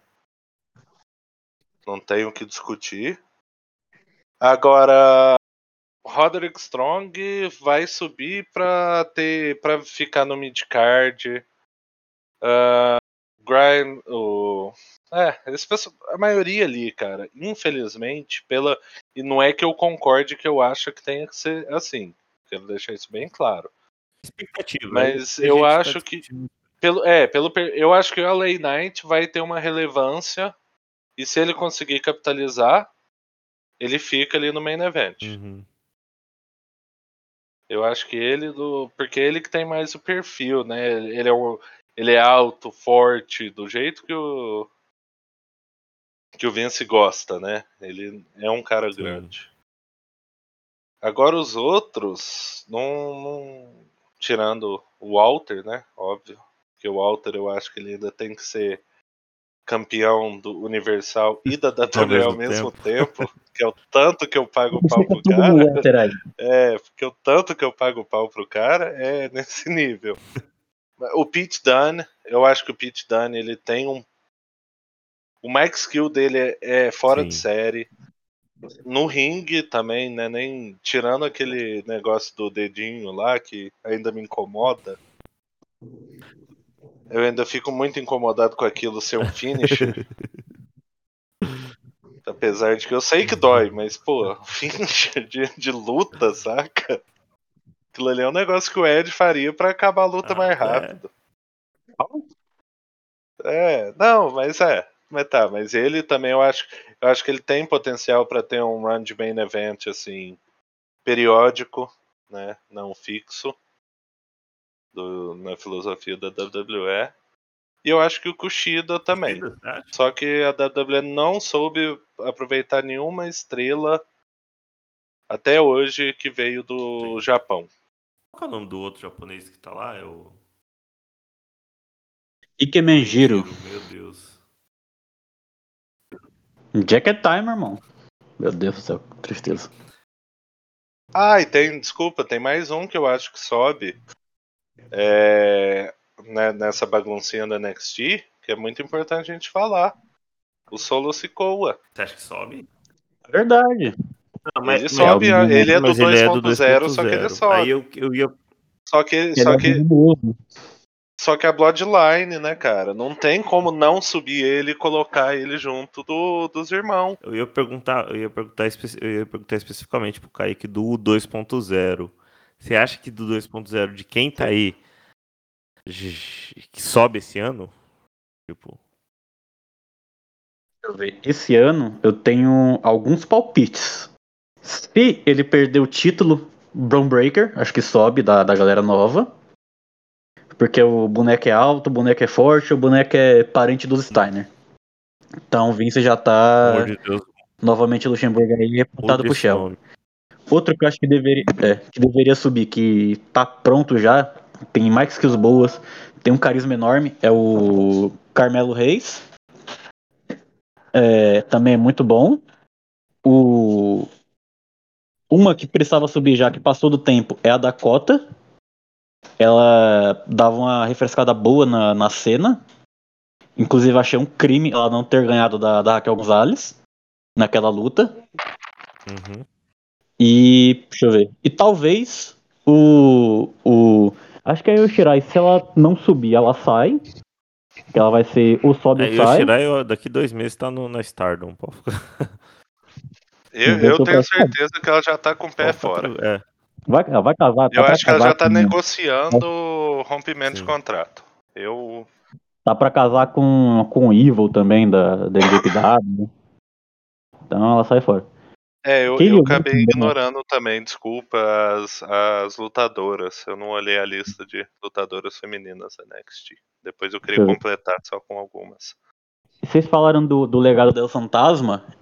Eu acho que eles sobem, eles têm um, um- uma vibe bacana, até pra peitar Bloodline também, que é uma vibe meio que de família. Então eles têm o, o Santos Escobar, ele tem um tem um acaba, acaba tendo esse, ca- esse carisma meio gangster também, então é meio meio, meio chefão da meio bicheiro, meio chefão de tráfico, mas acaba, acaba conseguindo fazer funcionar bem. Bicheiro. E. Ah, naipe bicheiro. Aquela camisa social com botãozinho aberto, sem gravata e a correntona. Bicheiro. Aí você que tá falando. Outro que talvez suba é, é o. É o Great Kali da nova geração. O Von Wagner. Favorito aí do pessoal da equipe. Von Wagner não sobe esse ano Meu nem, Deus, que eu... nem a pau. Eu ia falar um palavrão, mas não. Ah, pelo tamanho dele, Mano, eu não duvidaria. um, um uma tábua a cara dele. Parece uma tábua com dois. Mano, é, não dá. É, é, é o homem das Não dá, cavernas, não. né? O Von- É o Neandertal. o né, não dá. Aquela sobrancelha pronunciada de, de Álvaro, Neandertal. me perdoe. Um abraço pro Álvaro. Mas não dá. Von Wagner não dá. Braço Álvaro. Tava ouvindo cotovelo voador de cedo, hein? Escutem, Cotovelo Voador, podcast histórico, pegam mom- é, trechos históricos da luta livre também desenvolve, é maravilhoso. Um abraço pro Álvaro, um abraço É muito bom. pessoal do Cotovelo Voador. Mas, mas é isso. É. É essa galera que sobe. Bom, Mas se E você quer um cara, um cara grande por ser grande, então vai o Boa. Mas o Boa tem a, a luta melhor que o, que o Von Wagner. A diferença é que o Von Wagner fala inglês. E... É, isso que eu ia falar, e o Mike? Porque É. o Vince não aceita, não adianta. O Shinsuke é preterido Exato. por causa do sotaque dele até hoje. O Shinsuke, a Asuka, o, o próprio Kushida se subir também vai ser preterido. O Ike O, Menjiro que o tá- Akira Tozawa fala inglês perfeito. É. E os caras faz ele forçar o sotaque pra ficar daquele jeito. Não, não. O, o Brody Lee, maluco de, do estado de Nova York, ele querendo que fizesse sotaque de, de sulista. Jesus. É, só tristeza. Sim. Mas é isso. Essa galera so- acho que sobe. Ah, aí o Shirai eu tenho forte impressão que ela sai. Ou ela sobe, É, ou ela- ela sai. Ela E se ela sai, sobe, é, é cena principal direto pelo nível de talento dela. ela não sai. dá. Ela não fica, não. É, volta pra Stardom. Vai fazer uma luta lá bacana. Vai juntar com a, com a Queen's Quest. Retomar o lugarzão da lá. Peitar o Tami. Nossa, que booking maravilhoso. Pio Shirai versus o Tami Hayashishita. Meu Deus do céu, eu vou sonhar. Luan queria completar o pessoal do. Ah, é. É porque eu acabei é, deixando passar as mulheres da NXT. Mas eu acho que a Candice LeRae e a Casey Cantarzo são as que entrariam para ter impacto. Para entrar já. Já assim, é. Igual a Bianca Belair chegou. Já, tipo. Sabe? Já, che já chegar no nível de main event. Eu acho que as duas teriam esse potencial e como elas ainda são da formação antiga da NXT, é o que eu imagino que aconteça. Eu, como eu falei, eu acho que o próximo call up eles vão puxar todo mundo, vamos dizer, os indie, né? O pessoal que fez carreira antes da WWE vão deixar a NXT só Black and com Gold, lutadores formados por eles. O pessoal da, da Black and Gold ali, acho que eles puxam quase todo mundo. Eu acho Eu que puxa até como Black and Gold fazer estilo o Nossa, tá fugindo os nomes agora tudo. Não, muito antes. Pelo Nossa, amor de Deus, não. No, no Attitude Era, Ah. que veio aquela galera do Os... Da FCW? da, da WCW, Eu é, fiz um roteiro esses dias de- dessa, dessa parada. do, Radicals, do Perry. Saturn, do É, os Radicals. Fazer nesse, nesse pique, saca? Chegar todo mundo e vai desbandando devagar. Vai espalhando, mas chegar todo mundo junto. Ei, que saudade do Nexus, vocês falam, cara. Saudade do Barrett, saudade do Darren A gente Young, falando de NXT, só do Ryback. a saudade. gente falando de. O celular do Rebecca aí você tá dando uma forçada, né, parça? Ryback eu falo, dá. pra você, eu falo pra você que a gente falando de NXT, eu vejo o Wade Barrett sentando naquela mesa me dá um desespero. Porque é. Eu ainda acho que ele vai aparecer nesse Royal Rumble. Nossa, seria muito bom. Eu acho porque ele, ele tá saudável de Uhum. novo, né? Eu não acho que ele vai voltar a lutar. Eu acho que ele vem, é como o Corey Graves também, sabe? Pra ter aquelas brincadeirinhas, né? Porque, você lembra, foi o Michael Cole, né? o Jim- Que foi da, da mesa de comentarista direto pro Sim. ringue. Teve. Eu, tem que ter isso. e laranja do O Greco-Romana. O Corey Graves nem, não é grandes coisas, mas o, mas o Wade Sim. Barrett, o, o finisher dele, eu, pra eu mim, adorava. Eu, acho, eu, achava ele perfeito. Barrett Roll. O, o Bullhammer Elbow ou The Wasteland? Não, o, o Barrett Roll. Eu Oi? não sei qual que é o nome original. O Barrett Roll, que é o, o que ele jogava, o cara. que ele- Ah, do- dos ombros? É, É, o The, o, The Wasteland. É, esse mesmo. é. É que no começo era É, mudou pra, pra Wasteland. Mas era muito bom. Bom, eu acho que é isso. A gente falou sobre a WWE inteira, vai dar quase duas horas de podcast. Mas também tinha muito assunto. Você, você tentar pensar em um ano inteiro de uma É, empresa. pô, fala. Sobre o ano, né? É, um ano, né? De um ano do É. que vai acontecer. Baseado no que a gente viu. Acho que até. só complementar, complementar uma coisinha aqui, disso do, do- da mesa de narração. Eu morro de saudades do, do Mauro Ranaldo. Ah, sim. Nossa, era muito bom aquela narração. Ele desesperado, Ele, ele era. dedo no. Oi, gritaria, Eu acho que ele com, quase morrendo. eu acho que ele com o Pat McAfee ia ser perfeito. Eu gosto muito dos comentários do Sim. E Cara, Graves, eu, ó, um- uma, uma opinião impopular que eu vou dar pra vocês, mas eu adoro o Byron Sexton. Vocês podem falar o que vocês o quiserem. Byron Sexton é engraçado, eu gostava dele. Mas ele, ele é engraçado. muito idiota, é muito bom Sim. ter um idiota daquele nível. Eu não sei se vocês assistiam é, o, a WWE lá no, nos 2000 e pouco, O, te, o é, em inglês. Não, não, o próprio King, Sim. O próprio Jerry Lawler. Mas, tipo, a cada 10 frases, três eram Sim. trocadilho. Trocadilho ruim. É, lo- ruim. é- é assim- é que assim, minha dupla favorita, eu acho que até hoje é JR e, e Tess. Eu achava, tipo, muito, muito bom os É. dois juntos. Mas é porque o Tess também tinha Eu isso. tô, eu tô gostando. Eu tô gostando muito do, do Excalibur com o Tess no, no Dark. Eles se, complementam, se complementam muito e é, é, muita, é muita bobajada durante a, gente vai sair transmissão. da- do, da- do tema aqui. É, é, a A gente química é vai muito sair boa. do tema aqui, mas o Excalibur e o Tess no, no Dark é um podcast falando merda. O tempo inteiro. É, é, é outro programa. Não, só, só o Excalibur tá com aquele terninho, né? Daquele jeitinho dele. Já, já ganha. O, Já o, ganha. Tess, o Tess todo empolgado com o tema do, do Jungle Boy, bicho, cantando junto.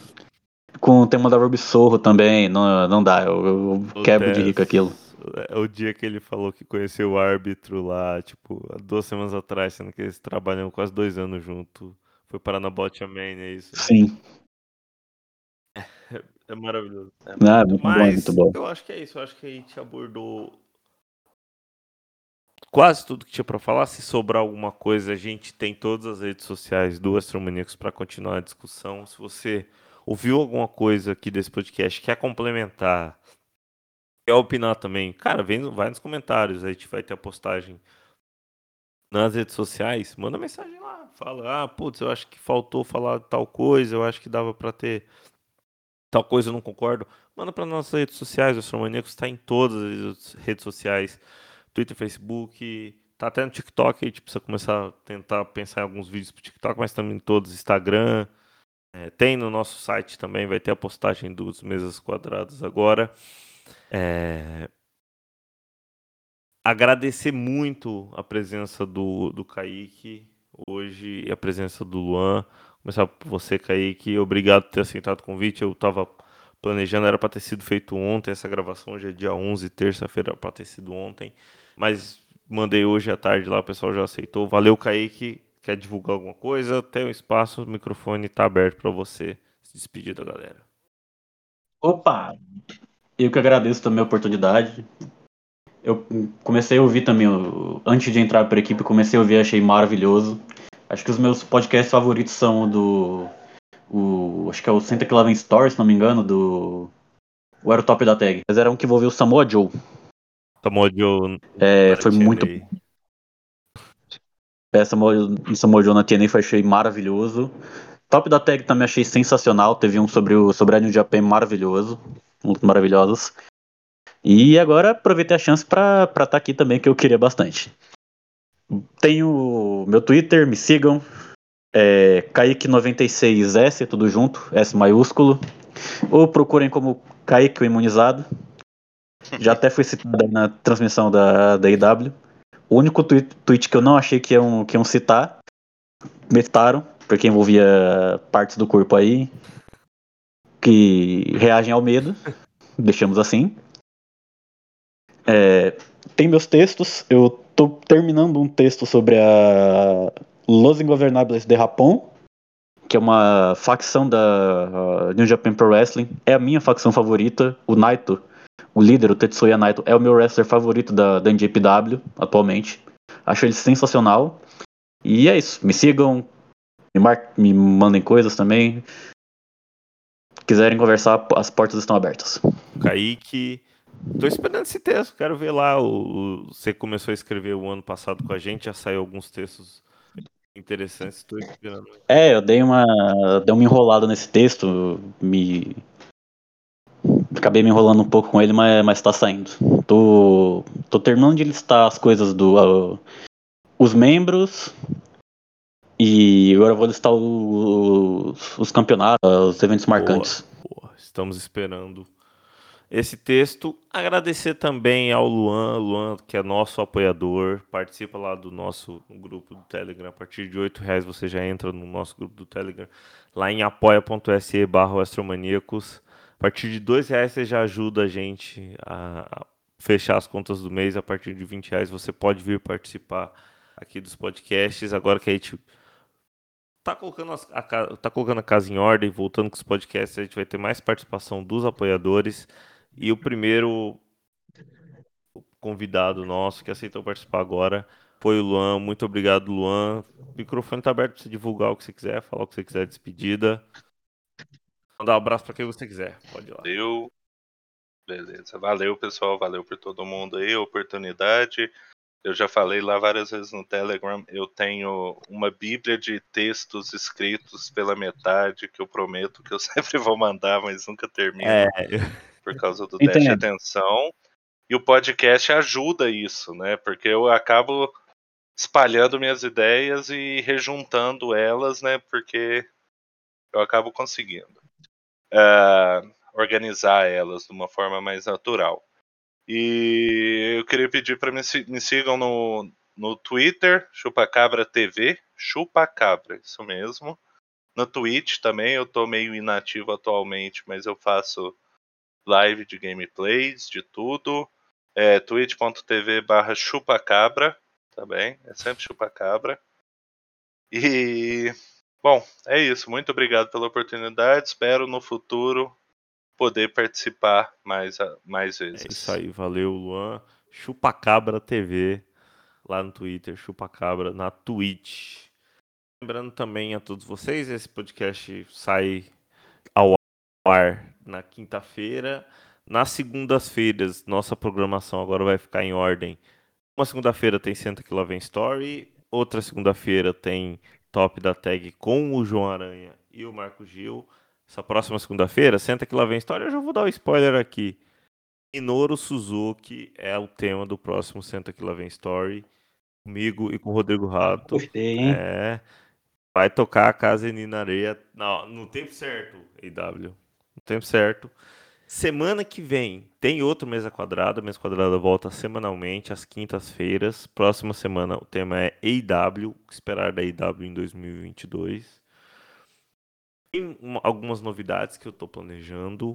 No nosso, no nosso site tem os textos, tem matérias, tem curiosidades nas nossas redes sociais, principalmente no, no Instagram. A gente está lançando dois quadros exclusivos para o Instagram, um de fotos históricas e um de mais voltado para cinema, séries, coisas envolvendo produção cultural envolvendo luta livre. Acompanhe nosso Instagram também. E aquele recadinho de sempre. Siga o Astromaníacos em todas as redes sociais, arroba o Astromaníacos, só pesquisar pelo, pelo nome do site, tá lá. Acompanhe nossos podcasts, acessa nosso, nosso financiamento coletivo para nos ajudar em apoia.se. Se você gostou, divulga para os amigos, porque a divulgação entre amigos é a melhor ferramenta que tem de propaganda. O cara, quando você passa para alguém que você gosta, a pessoa vai ouvir com certeza. É, me- é melhor do que achar perdida pela internet, mas gostou, divulga, por favor. E dá cinco estrelas na gente no Spotify, por favor, porque agora tem essa ferramenta, não sei para que funciona, não sei como funciona, mas por favor, cinco estrelas no Spotify, caso você use pelo Spotify. Meu nome é Isaac Luan Tavares, agradeço a to- todos que ouviram essas duas horas de podcast que vai dar. Um ano inteiro pensado aqui de WWE, vai dar umas duas horas de podcast, mas tá, ficou bem legal esse programa. Obrigado a todos que ouviram até aqui e tchau. Wrestling Maníacos Podcast. Há mais de 10 anos sendo maníacos por wrestling. Acesse wrestlingmaníacos.com e confira.